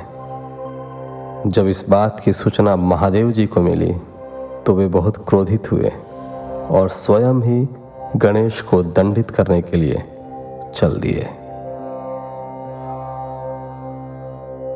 सोलहवा अध्याय। गणेश जी का शिरोष्ठ छेदन। ब्रह्मा जी बोले, हे मुनिश्रेष्ठ नारद, इस प्रकार जब सभी शिवगण, देवता और भूत प्रेत उस बालक द्वारा परास्त हो गए तो स्वयं भगवान शिव उस बालक को दंड देने के लिए चल दिए। वहाँ गणेश ने अपनी माता के चरणों का स्मरण करके भगवान शिव से युद्ध करना आरंभ किया। एक छोटे से बालक को इस प्रकार निर्भयता पूर्वक युद्ध करते देखकर भगवान शिव आश्चर्यचकित रह गए। इतना वीर, पराक्रमी और साहसी बालक देखकर शिव जी को एक पल अच्छा लगा। परंतु तभी अगले पल उन्हें उस बालक के धृष्टता का स्मरण हो आया। उस बालक ने उनके प्रिय भक्तों और गणों सहित देवराज इंद्र व मुझे भी प्रताड़ित किया था। भगवान शिव क्रोध के वशीभूत होकर गणेश से युद्ध करने लगे। उन्होंने अपने हाथ में धनुष उठा लिया। भगवान शिव को इस प्रकार अपने निकट आते देखकर गणेश ने अपनी माता पार्वती का स्मरण करके भगवान शिव पर अपनी शक्ति से प्रहार कर दिया। गणेश के प्रहार से शिव जी के हाथ का धनुष टूटकर गिर गया। तब उन्होंने पिनाक उठा लिया, परंतु गणेश ने उसे भी गिरा दिया। यह देखकर शिव जी का क्रोध सातवें आसमान पर पहुँच गया। उन्होंने त्रिशूल उठा लिया। अब तो गणेश और त्रिलोकीनाथ भगवान शिव के बीच अत्यंत भयानक युद्ध छिड़ गया। भगवान शिव तो सर्वेश्वर हैं सब देवताओं में श्रेष्ठ और लीलाधारी हैं। उनकी माया को समझ पाना हर किसी के वश की बात नहीं है। वे महान वीर और पराक्रमी हैं। उनकी शक्ति को ललकारना स्वयं अपनी मृत्यु को बुलावा देने जैसा है। परंतु गणेश भी यह न समझ सके। अपनी माता का आशीर्वाद पाकर गणेश ने अपने को अजय जानकर पूरे पराक्रम से युद्ध किया। दोनों में भीषण युद्ध चलता रहा। सभी देवताओं और शिवगणों के साथ मैं भी उनका वह युद्ध विस्मित होकर देखता रहा। जब गणेश किसी भी तरह से अपने हट से पीछे हटने को तैयार न हुए तो भगवान शिव के क्रोध की सारी सीमाएँ टूट गईं और उन्होंने अपने त्रिशूल से श्री गणेश का सिर काट दिया। सत्रहवा अध्याय। पार्वती का क्रोध एवं गणेश को जीवन दान नारद जी बोले, हे ब्रह्मा जी, जब भगवान शिव ने क्रोधित होकर देवी पार्वती के प्रिय पुत्र गणेश का सिर काट दिया, तब फिर क्या हुआ? जब देवी पार्वती को गणेश की मृत्यु की सूचना मिली तो उन्होंने क्या किया? भगवान, मुझ पर कृपा कर मुझे आगे के वृतांत के बारे में बताइए। नारद जी के इस प्रकार प्रश्न करने पर ब्रह्मा जी मुस्कुराए और बोले, नारद, जैसे ही भगवान शिव ने क्रोधवश उस बालक का सिर काटकर उसे मौत के घाट उतारा वैसे ही वहाँ खड़े सभी शिवगणों की प्रसन्नता देखते ही बनती थी। उन सभी ने खुश होकर गाजे बाजे बजाए और वहाँ बहुत बड़ा उत्सव होने लगा। सब मस्त होकर नाचने लगे। भगवान शिव की चारों ओर जय जयकार होने लगी।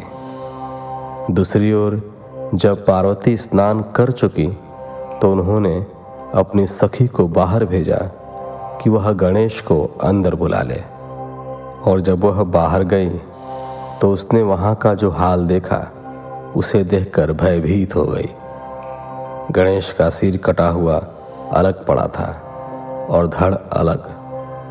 सब देवता और शिवगण प्रसन्न होकर नृत्य कर रहे थे। यह दृश्य देखकर पार्वती की वह सखी भागी भागी भीतर गई और जाकर पार्वती को इन सब बातों से अवगत कराया। अपने पुत्र गणेश की मृत्यु का समाचार पाते ही देवी पार्वती अत्यंत क्रोधित हो गई। उन्होंने रोना आरंभ कर दिया। रोते बिलखते वे कहती, हाय, मैं क्या करूँ? कहाँ जाऊँ? मैं तो अपने पुत्र की रक्षा भी न कर सके। सब देवताओं और शिवगणों ने मिलकर मेरे प्यारे पुत्र को मौत के घाट उतार दिया। अब मैं भी अपने पुत्र का संहार करने वालों का विनाश करके रहूँगी। मैं प्रलय मचा दूँगी। यह कहकर उन्होंने सौ हज़ार शक्तियों की रचना कर दी और देखते ही देखते वहाँ माँ जगदम्बा की विशाल सेना इकट्ठी हो गई। वे शक्तियाँ प्रकट होते ही हाथ जोड़कर पार्वती को प्रणाम करते हुए बोली हे माता, हे देवी, हम सबको इस प्रकार प्रकट करने का क्या कारण है? हमें आज्ञा दीजिए कि हम क्या करें। तब क्रोध से तमतमाती देवी पार्वती बोली, तुम सब जाकर मेरे पुत्र का वध करने वालों का नाश कर दो।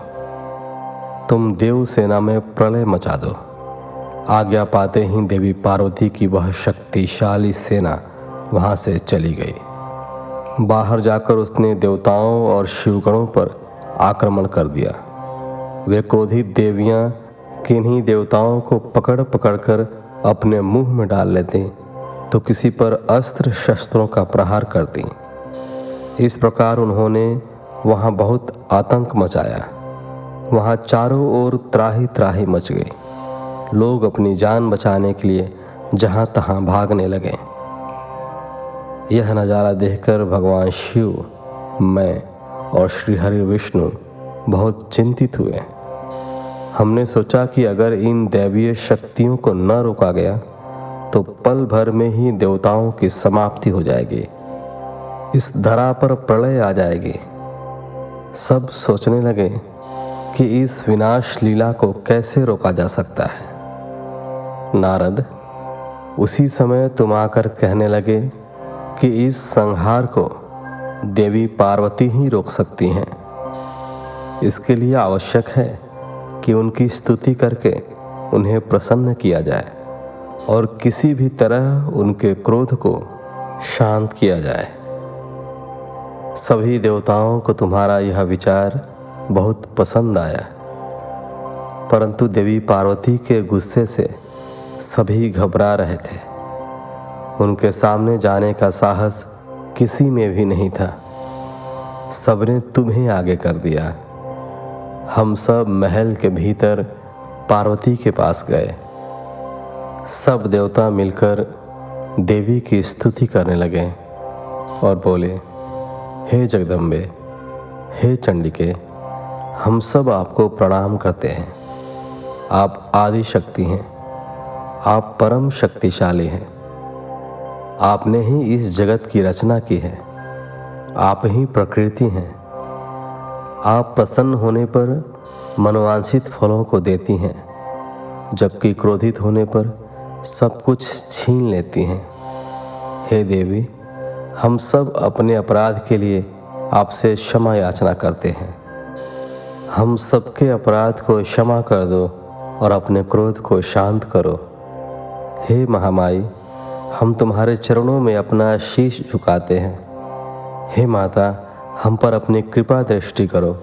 हे परमेश्वरी, सब कुछ भूल कर प्रसन्न हो जाओ और भयानक रक्तपात को रोक दो। इस प्रकार देवताओं की स्तुति सुनकर देवी चुप रहीं। कुछ समय सोच कर बोली, हे देवताओं, वैसे तो तुम्हारा अपराध सर्वथा अक्षम्य है। फिर भी तुम्हारी क्षमा याचना को मैं सिर्फ़ एक शर्त पर स्वीकार कर सकती हूँ। यदि मेरा पुत्र गणेश पहले की भांति जीवित हो जाए तो मैं तुम सबको क्षमा कर दूँगी। यह सुनकर सब देवता चुप हो गए, क्योंकि यह तो असंभव कार्य था।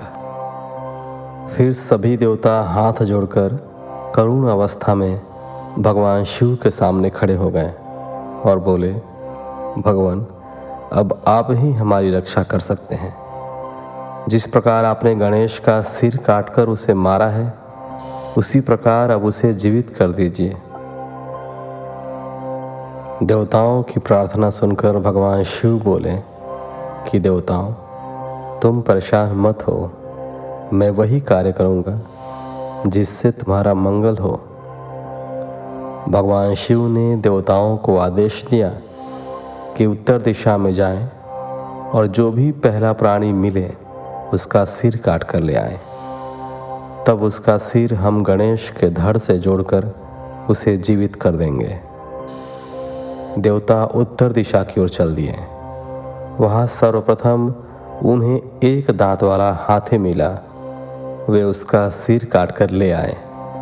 वहाँ महल के द्वार पर वापस आकर उन्होंने गणेश के धड़ को धो पोछ कर साफ़ किया और उसकी पूजा की।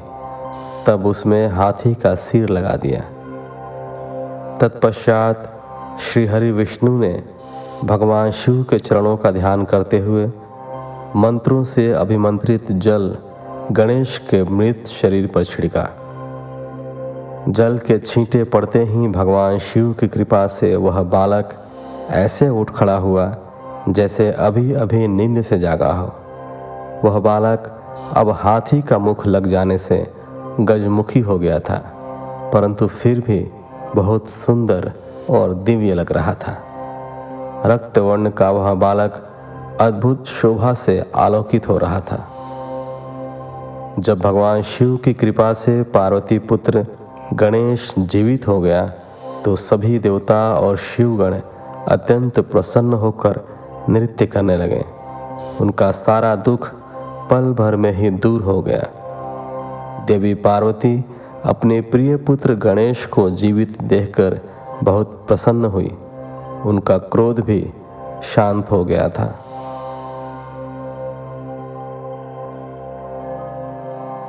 अठारहवा अध्याय। गणेश गौरव। नारद जी बोले, हे विधाता, जब भगवान शिव की कृपा से पार्वती पुत्र गणेश पुनः जीवित हो गए, तब वहाँ क्या हुआ? जीवित होकर उन्होंने क्या कहा? नारद जी का यह प्रश्न सुनकर ब्रह्मा जी बोले, हे नारद, जब श्री हरि विष्णु ने हाथी का मस्तक गणेश के धड़ से जोड़कर उसे जीवित कर दिया। तब यह देखकर देवी पार्वती बहुत प्रसन्न हुई। उन्होंने गणेश को बाहों में भरकर गले से लगा लिया और उसे चूमने लगी। फिर उन्होंने गणेश को सुंदर व मनोहर वस्त्रों एवं रत्न जड़ित आभूषणों से सजाया।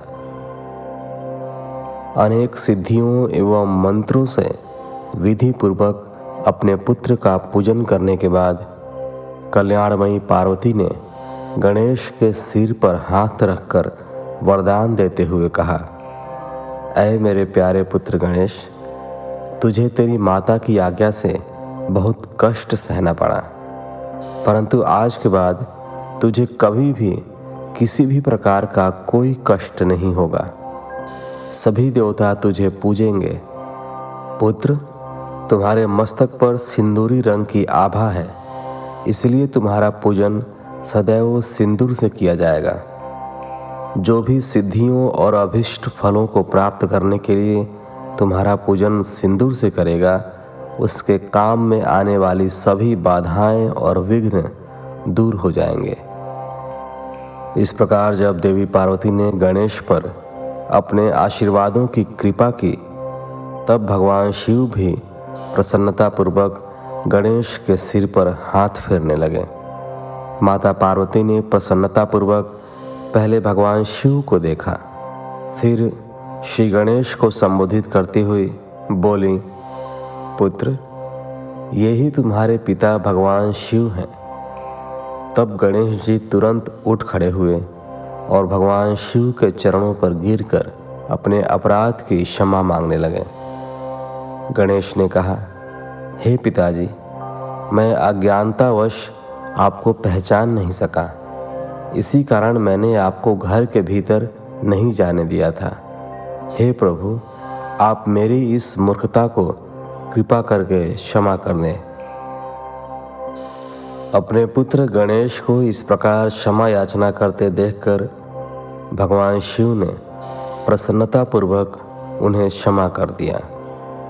तब मैं विष्णु जी और शिव जी त्रिदेवों ने कहा, जिस प्रकार इस संसार में हम तीनों देवों की पूजा होती है, उसी प्रकार गणेश भी सभी के द्वारा पूज्य होंगे। किसी भी मांगलिक कार्य में सर्वप्रथम गणेश का पूजन किया जाएगा, तत्पश्चात हम सबका। यदि ऐसा न किया गया तो पूजा सफल नहीं मानी जाएगी, तथा पूजा का फल भी नहीं मिलेगा। तब शिव जी ने सभी मांगलिक पूजन वस्तुएँ मंगाकर गणेश का पूजन किया। उसके बाद मैंने विष्णु जी पार्वती और अन्य देवताओं ने भी उनकी विधि विधान से पूजा की। उसके उपरांत सभी देवताओं ने उन्हें यथा योग्य वरदान प्रदान किए। उसी दिन से गणेश जी को अग्र पूजा का आशीर्वाद मिला। उन्नीसवां अध्याय।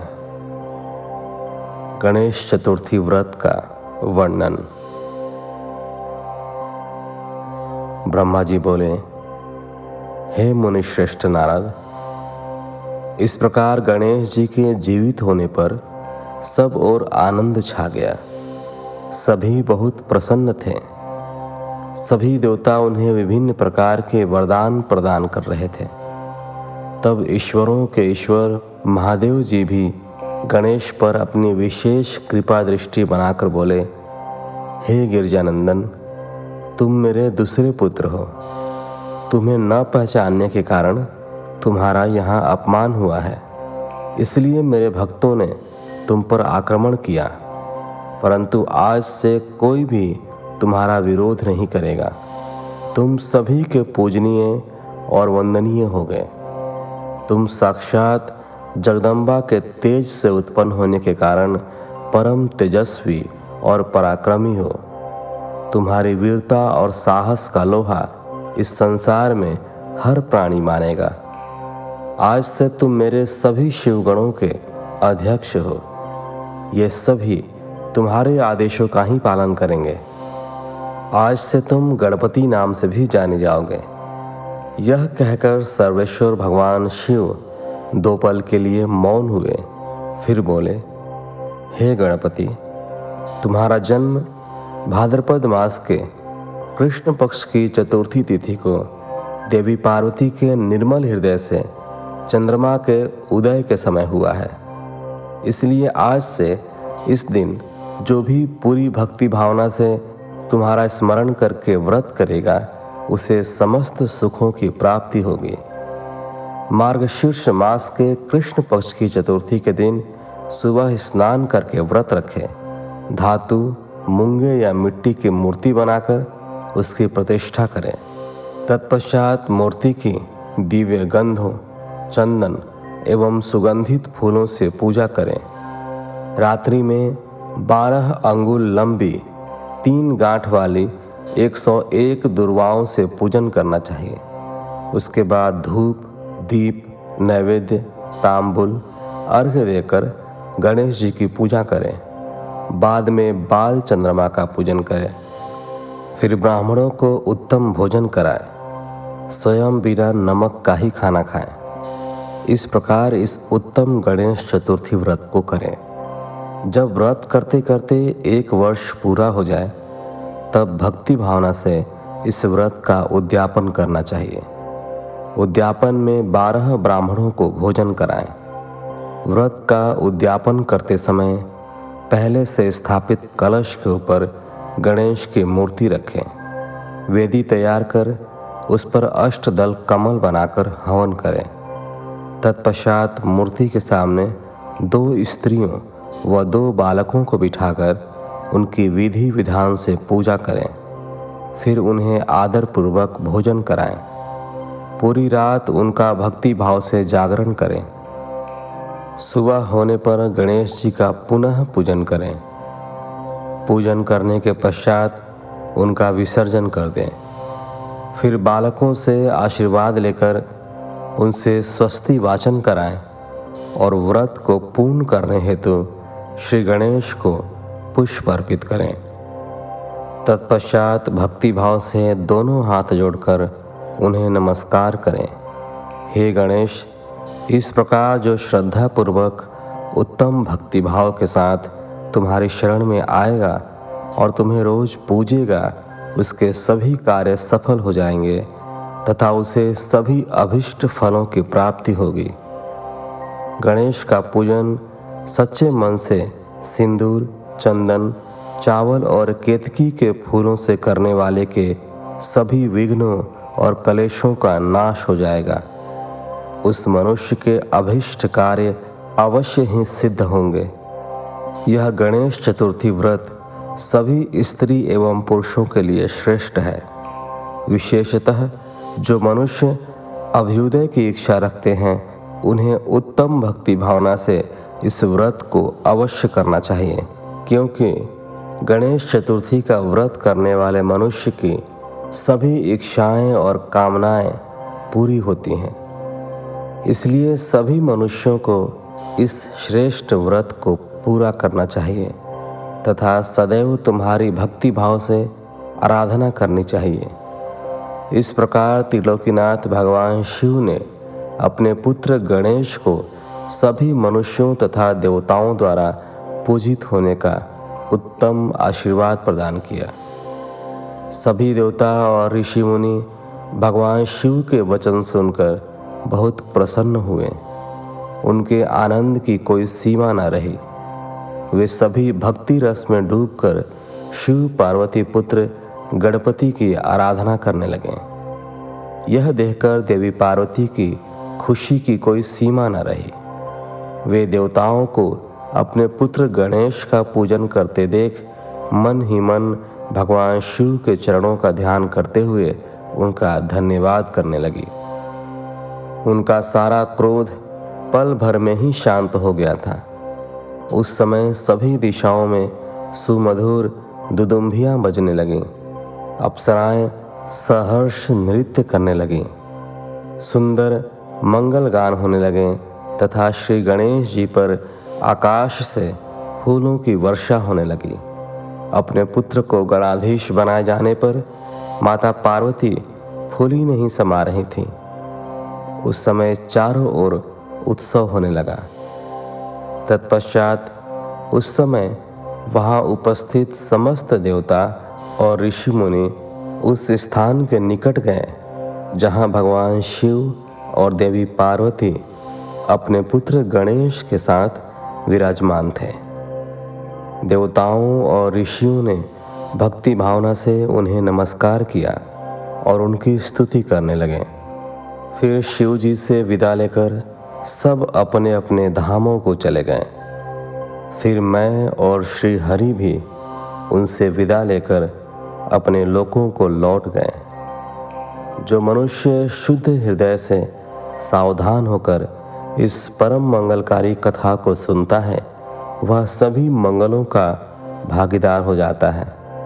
यह गणेश चतुर्थी व्रत की उत्तम कथा पुत्रहीनों को पुत्र, निर्धनों को धन, रोगियों को आरोग्य, अभागों को सौभाग्य प्रदान करती है।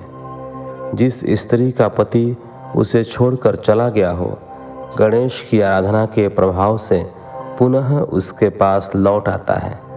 दुखों और शोकों में डूबा मनुष्य इस उत्तम कथा को सुनकर शोक रहित होकर सुखी हो जाता है, जिस मनुष्य के घर में श्री गणेश की महिमा का वर्णन करने वाले उत्तम ग्रंथ रहते हैं, उस घर में सदा मंगल होता है। श्री गणेश की कृपा अपने भक्तों पर सदा रहती है और वे अपने भक्तों के कार्य में आने वाले सभी विघ्नों का विनाश कर उसकी सभी मनोकामनाओं को पूरा करते हैं।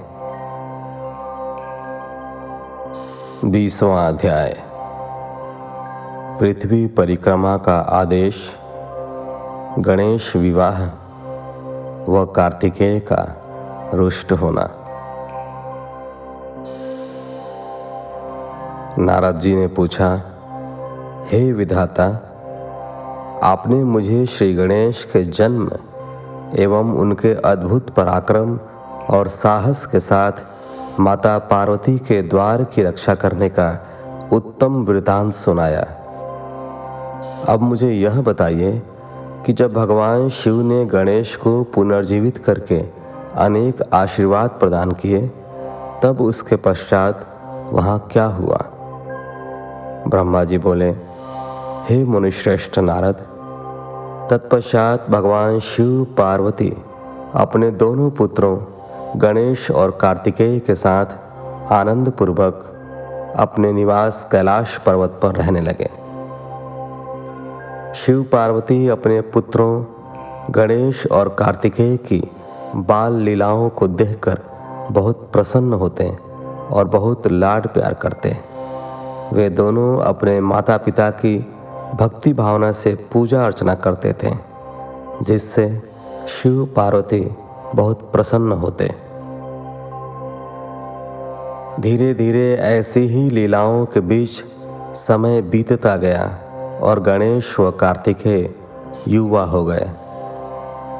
तब एक दिन शिव पार्वती साथ साथ बैठे हुए आपस में बातचीत कर रहे थे।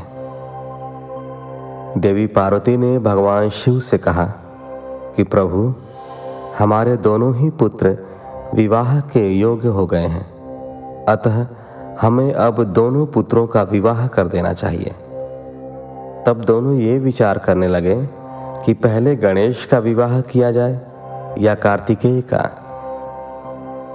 जब माता पिता ने अपनी इच्छा पुत्रों को बताई तो उनके मन में भी विवाह की इच्छा जाग उठी। दोनों पुत्र विवाह के लिए सहर्ष तैयार हो गए। तब भगवान शिव अपने पुत्रों से बोले, हे पुत्रों, तुम दोनों ही हमारे लिए प्रिय हो। परंतु हम इस असमंजस में हैं कि तुम दोनों में से पहले किसका विवाह किया जाए। इसलिए हमने एक युक्ति निकाली है।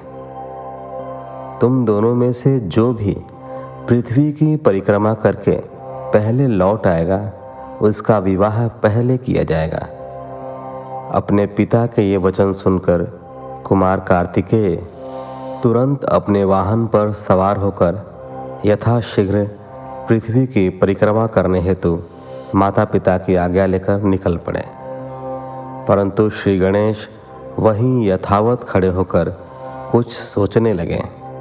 तत्पश्चात उन्होंने घर के अंदर जाकर स्नान किया। और पुनः माता पिता के पास आए और बोले, आप दोनों मेरे द्वारा लगाए इन आसनों को ग्रहण कीजिए। मैं आप दोनों की परिक्रमा करना चाहता हूँ। तब भगवान शिव और देवी पार्वती ने हर्षपूर्वक आसन ग्रहण कर लिया। शिव पार्वती के आसन पर बैठ जाने के पश्चात गणेश ने उन्हें हाथ जोड़कर बारंबार प्रणाम किया। और उनकी विधि विधान से पूजा अर्चना की। पूजा करने के बाद उन्होंने भक्ति भाव से उनकी सात बार परिक्रमा की। माता पिता की सात बार परिक्रमा करने के पश्चात गणेश हाथ जोड़कर प्रभु के सामने खड़े हो गए और उनकी स्तुति करते हुए बोले, आपकी आज्ञा को मैंने पूरा किया। अब आप यथाशीघ्र मेरा विवाह संपन्न कराएँ। यह सुनकर शिव पार्वती ने गणेश से पृथ्वी की परिक्रमा कराने के लिए कहा। उन्होंने कहा, जिस प्रकार कार्तिकेय पृथ्वी की परिक्रमा करने गए हैं, तुम भी जाओ और उनसे पहले लौट आओ तभी तुम्हारा विवाह पहले हो सकता है। शिव शिवा के ये वचन सुनकर गणेश बोले, आप दोनों तो महाबुद्धिमान हैं। आपके ज्ञान की कोई सीमा नहीं है। आप धर्म और शास्त्रों में पारंगत हैं। मैं तो आपकी आज्ञा का अनुरूप पृथ्वी की परिक्रमा एक बार नहीं, बल्कि सात बार कराया हूँ। यह सुनकर शिव पार्वती बड़े आश्चर्यचकित होकर बोले, कि हे पुत्र, तुम इतनी विशाल, सात द्वीप वाली समुद्र, पर्वत और कानूनों से युक्त पृथ्वी की परिक्रमा कब कराए? तुम तो यहाँ से कहीं गए भी नहीं। भगवान शिव और देवी पार्वती के इस प्रकार किए गए प्रश्न को सुनकर बुद्धिमान गणेश जी बोले, मैंने आप दोनों की पूजा करके आपकी सात बार परिक्रमा कर ली है। इस प्रकार मेरे द्वारा पृथ्वी की परिक्रमा पूरी हो गई। वेदों में इस बात का वर्णन है कि अपने माता पिता की श्रद्धा भाव से पूजा करने के पश्चात उनकी परिक्रमा करने से पृथ्वी की परिक्रमा का पुण्य फल प्राप्त होता है। माता पिता के चरणों की धूल ही पुत्र के लिए महान तीर्थ है। वेद शास्त्र इसको प्रमाणित करते हैं। फिर आप क्यों इस बात को मानने से इनकार कर रहे हैं? हे पिताश्री, आप तो सर्वेश्वर हैं। निर्गुण, निराकार, परब्रह्म ईश्वर हैं। भला आप कैसे मेरे वचनों को झुठला सकते हैं? कृपा कर बताइए कि शास्त्रों के अनुसार क्या मैं गलत हूँ? इस प्रकार गणेश जी के वचन सुनकर शिव पार्वती अत्यंत आश्चर्यचकित हुए। अपने पुत्र गणेश को वेदों और शास्त्रों का ज्ञाता जानकर उनकी प्रसन्नता की कोई सीमा न रही। तब मुस्कुराते हुए भगवान शिव पार्वती बोले, हे प्रिय पुत्र, तुम बलवान और साहसी होने के साथ साथ परम बुद्धिमान भी हो। यह सत्य है कि जिसके पास बुद्धि बल है वही बलशाली भी है। बिना बुद्धि के बल का प्रयोग भी संभव नहीं होता। बुद्धिहीन मनुष्य संकट में फंस जाने पर बलशाली होने के बावजूद भी मुक्त नहीं हो पाता। वेद शास्त्र और पुराण यही बताते हैं कि माँ बाप का स्थान सबसे ऊपर होता है। उनके चरणों में ही स्वर्ग है। अपने माता पिता की आज्ञा का पालन करना ही पुत्र का एकमात्र धर्म है।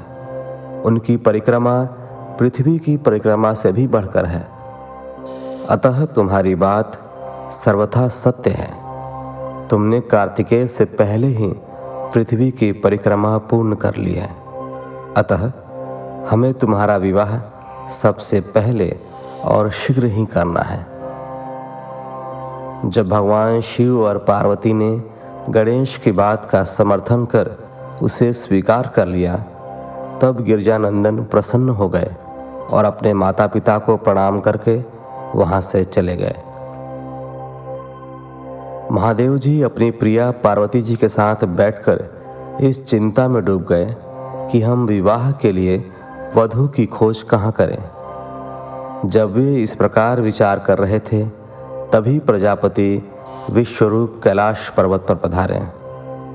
और उन्होंने भक्ति भाव से शिव शिवा को नमस्कार कर उनकी स्तुति की।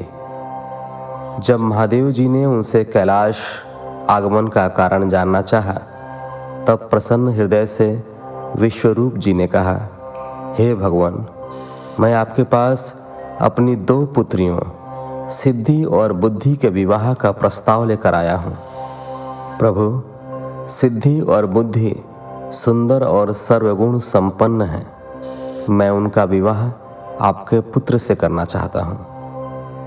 प्रजापति विश्वरूप के वचन सुनकर भगवान शिव और देवी पार्वती बहुत हर्षित हुए और उन्होंने उनका विवाह प्रस्ताव स्वीकार कर लिया। भगवान शिव शिवा ने अपने प्रिय पुत्र गणेश का शुभ विवाह सिद्धि बुद्धि के साथ आनंद पूर्वक संपन्न कराया। इस शुभ अवसर पर सब देवता हर्षपूर्वक सम्मिलित हुए। उन्होंने गणेश को सपत्निक, ढेरों आशीर्वाद और शुभाशीष प्रदान किए और अपने अपने स्थान पर लौट गए। तत्पश्चात श्री गणेश अपनी दोनों पत्नियों के साथ आनंदपूर्वक विहार करने लगे।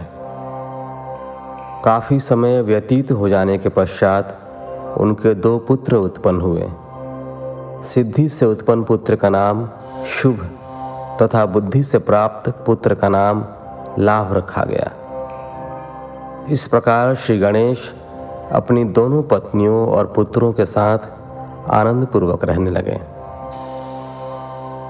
जब श्री गणेश को सुखपूर्वक अपना जीवन व्यतीत करते हुए काफ़ी समय बीत गया तब कुमार कार्तिकेय पृथ्वी की परिक्रमा पूरी करके लौट आए।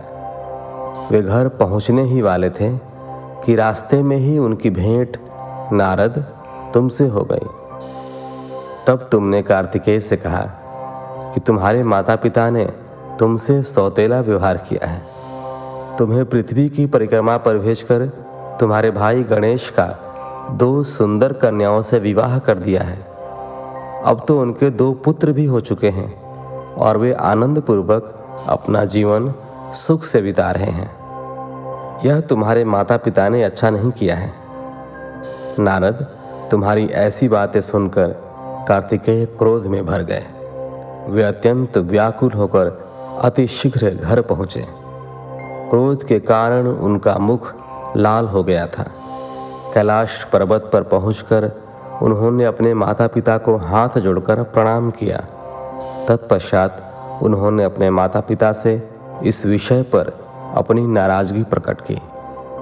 कार्तिकेय ने कहा कि आप दोनों ने अपने ही पुत्र को धोखे से यहाँ से भगा दिया और अपने प्रिय पुत्र गणेश का चुपचाप विवाह रचा दिया। आप दोनों ने मेरे साथ सौतेले पुत्र जैसा व्यवहार किया है। यदि आप गणेश का ही विवाह पहले करना चाहते थे तो मुझसे एक बार कहते, मैं स्वयं अपने भाई गणेश का विवाह उत्साहपूर्वक आनंद के साथ कराता, परंतु आपने छल कपट का सहारा लिया। आप सिर्फ़ एक पुत्र से ही प्यार करते हैं। मेरे होने ना होने का आपको कोई फ़र्क ही नहीं पड़ता। अतः मैं यहाँ से हमेशा हमेशा के लिए जा रहा हूँ। अब मैं क्रौंच पर्वत पर जाकर सदैव तपस्या करूँगा। यह कहकर कुमार कार्तिकेय वहाँ से चले गए। भगवान शिव और पार्वती ने उन्हें समझाना चाहा, पर उन्होंने उनकी बात अनसुनी कर दी। नारद, उस दिन से स्वामी कार्तिकेय कुमार नाम से प्रसिद्ध हो गए। तब से इन तीनों लोकों में उनका नाम कुमार कार्तिकेय विख्यात हो गया। कार्तिकेय का नाम पापहारी, शुभकारी, पुण्यमयी एवं ब्रह्मचर्य की शक्ति प्रदान करने वाला है। कार्तिक पूर्णिमा के दिन कृति नक्षत्र में जो भी मनुष्य स्वामी कार्तिकेय के दर्शन अथवा पूजन करता है, उसके सभी पाप नष्ट हो जाते हैं और उससे मनवांछित फलों की प्राप्ति होती है। सभी देवता और ऋषिगण भी इस दिन कार्तिकेय के दर्शनों को जाते हैं।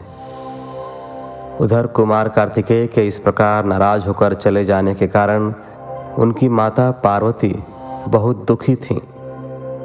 वे शिव जी को साथ लेकर क्रौंच पर्वत पर गईं। उन्हें देखकर कार्तिकेय पहले ही वहाँ से चले गए।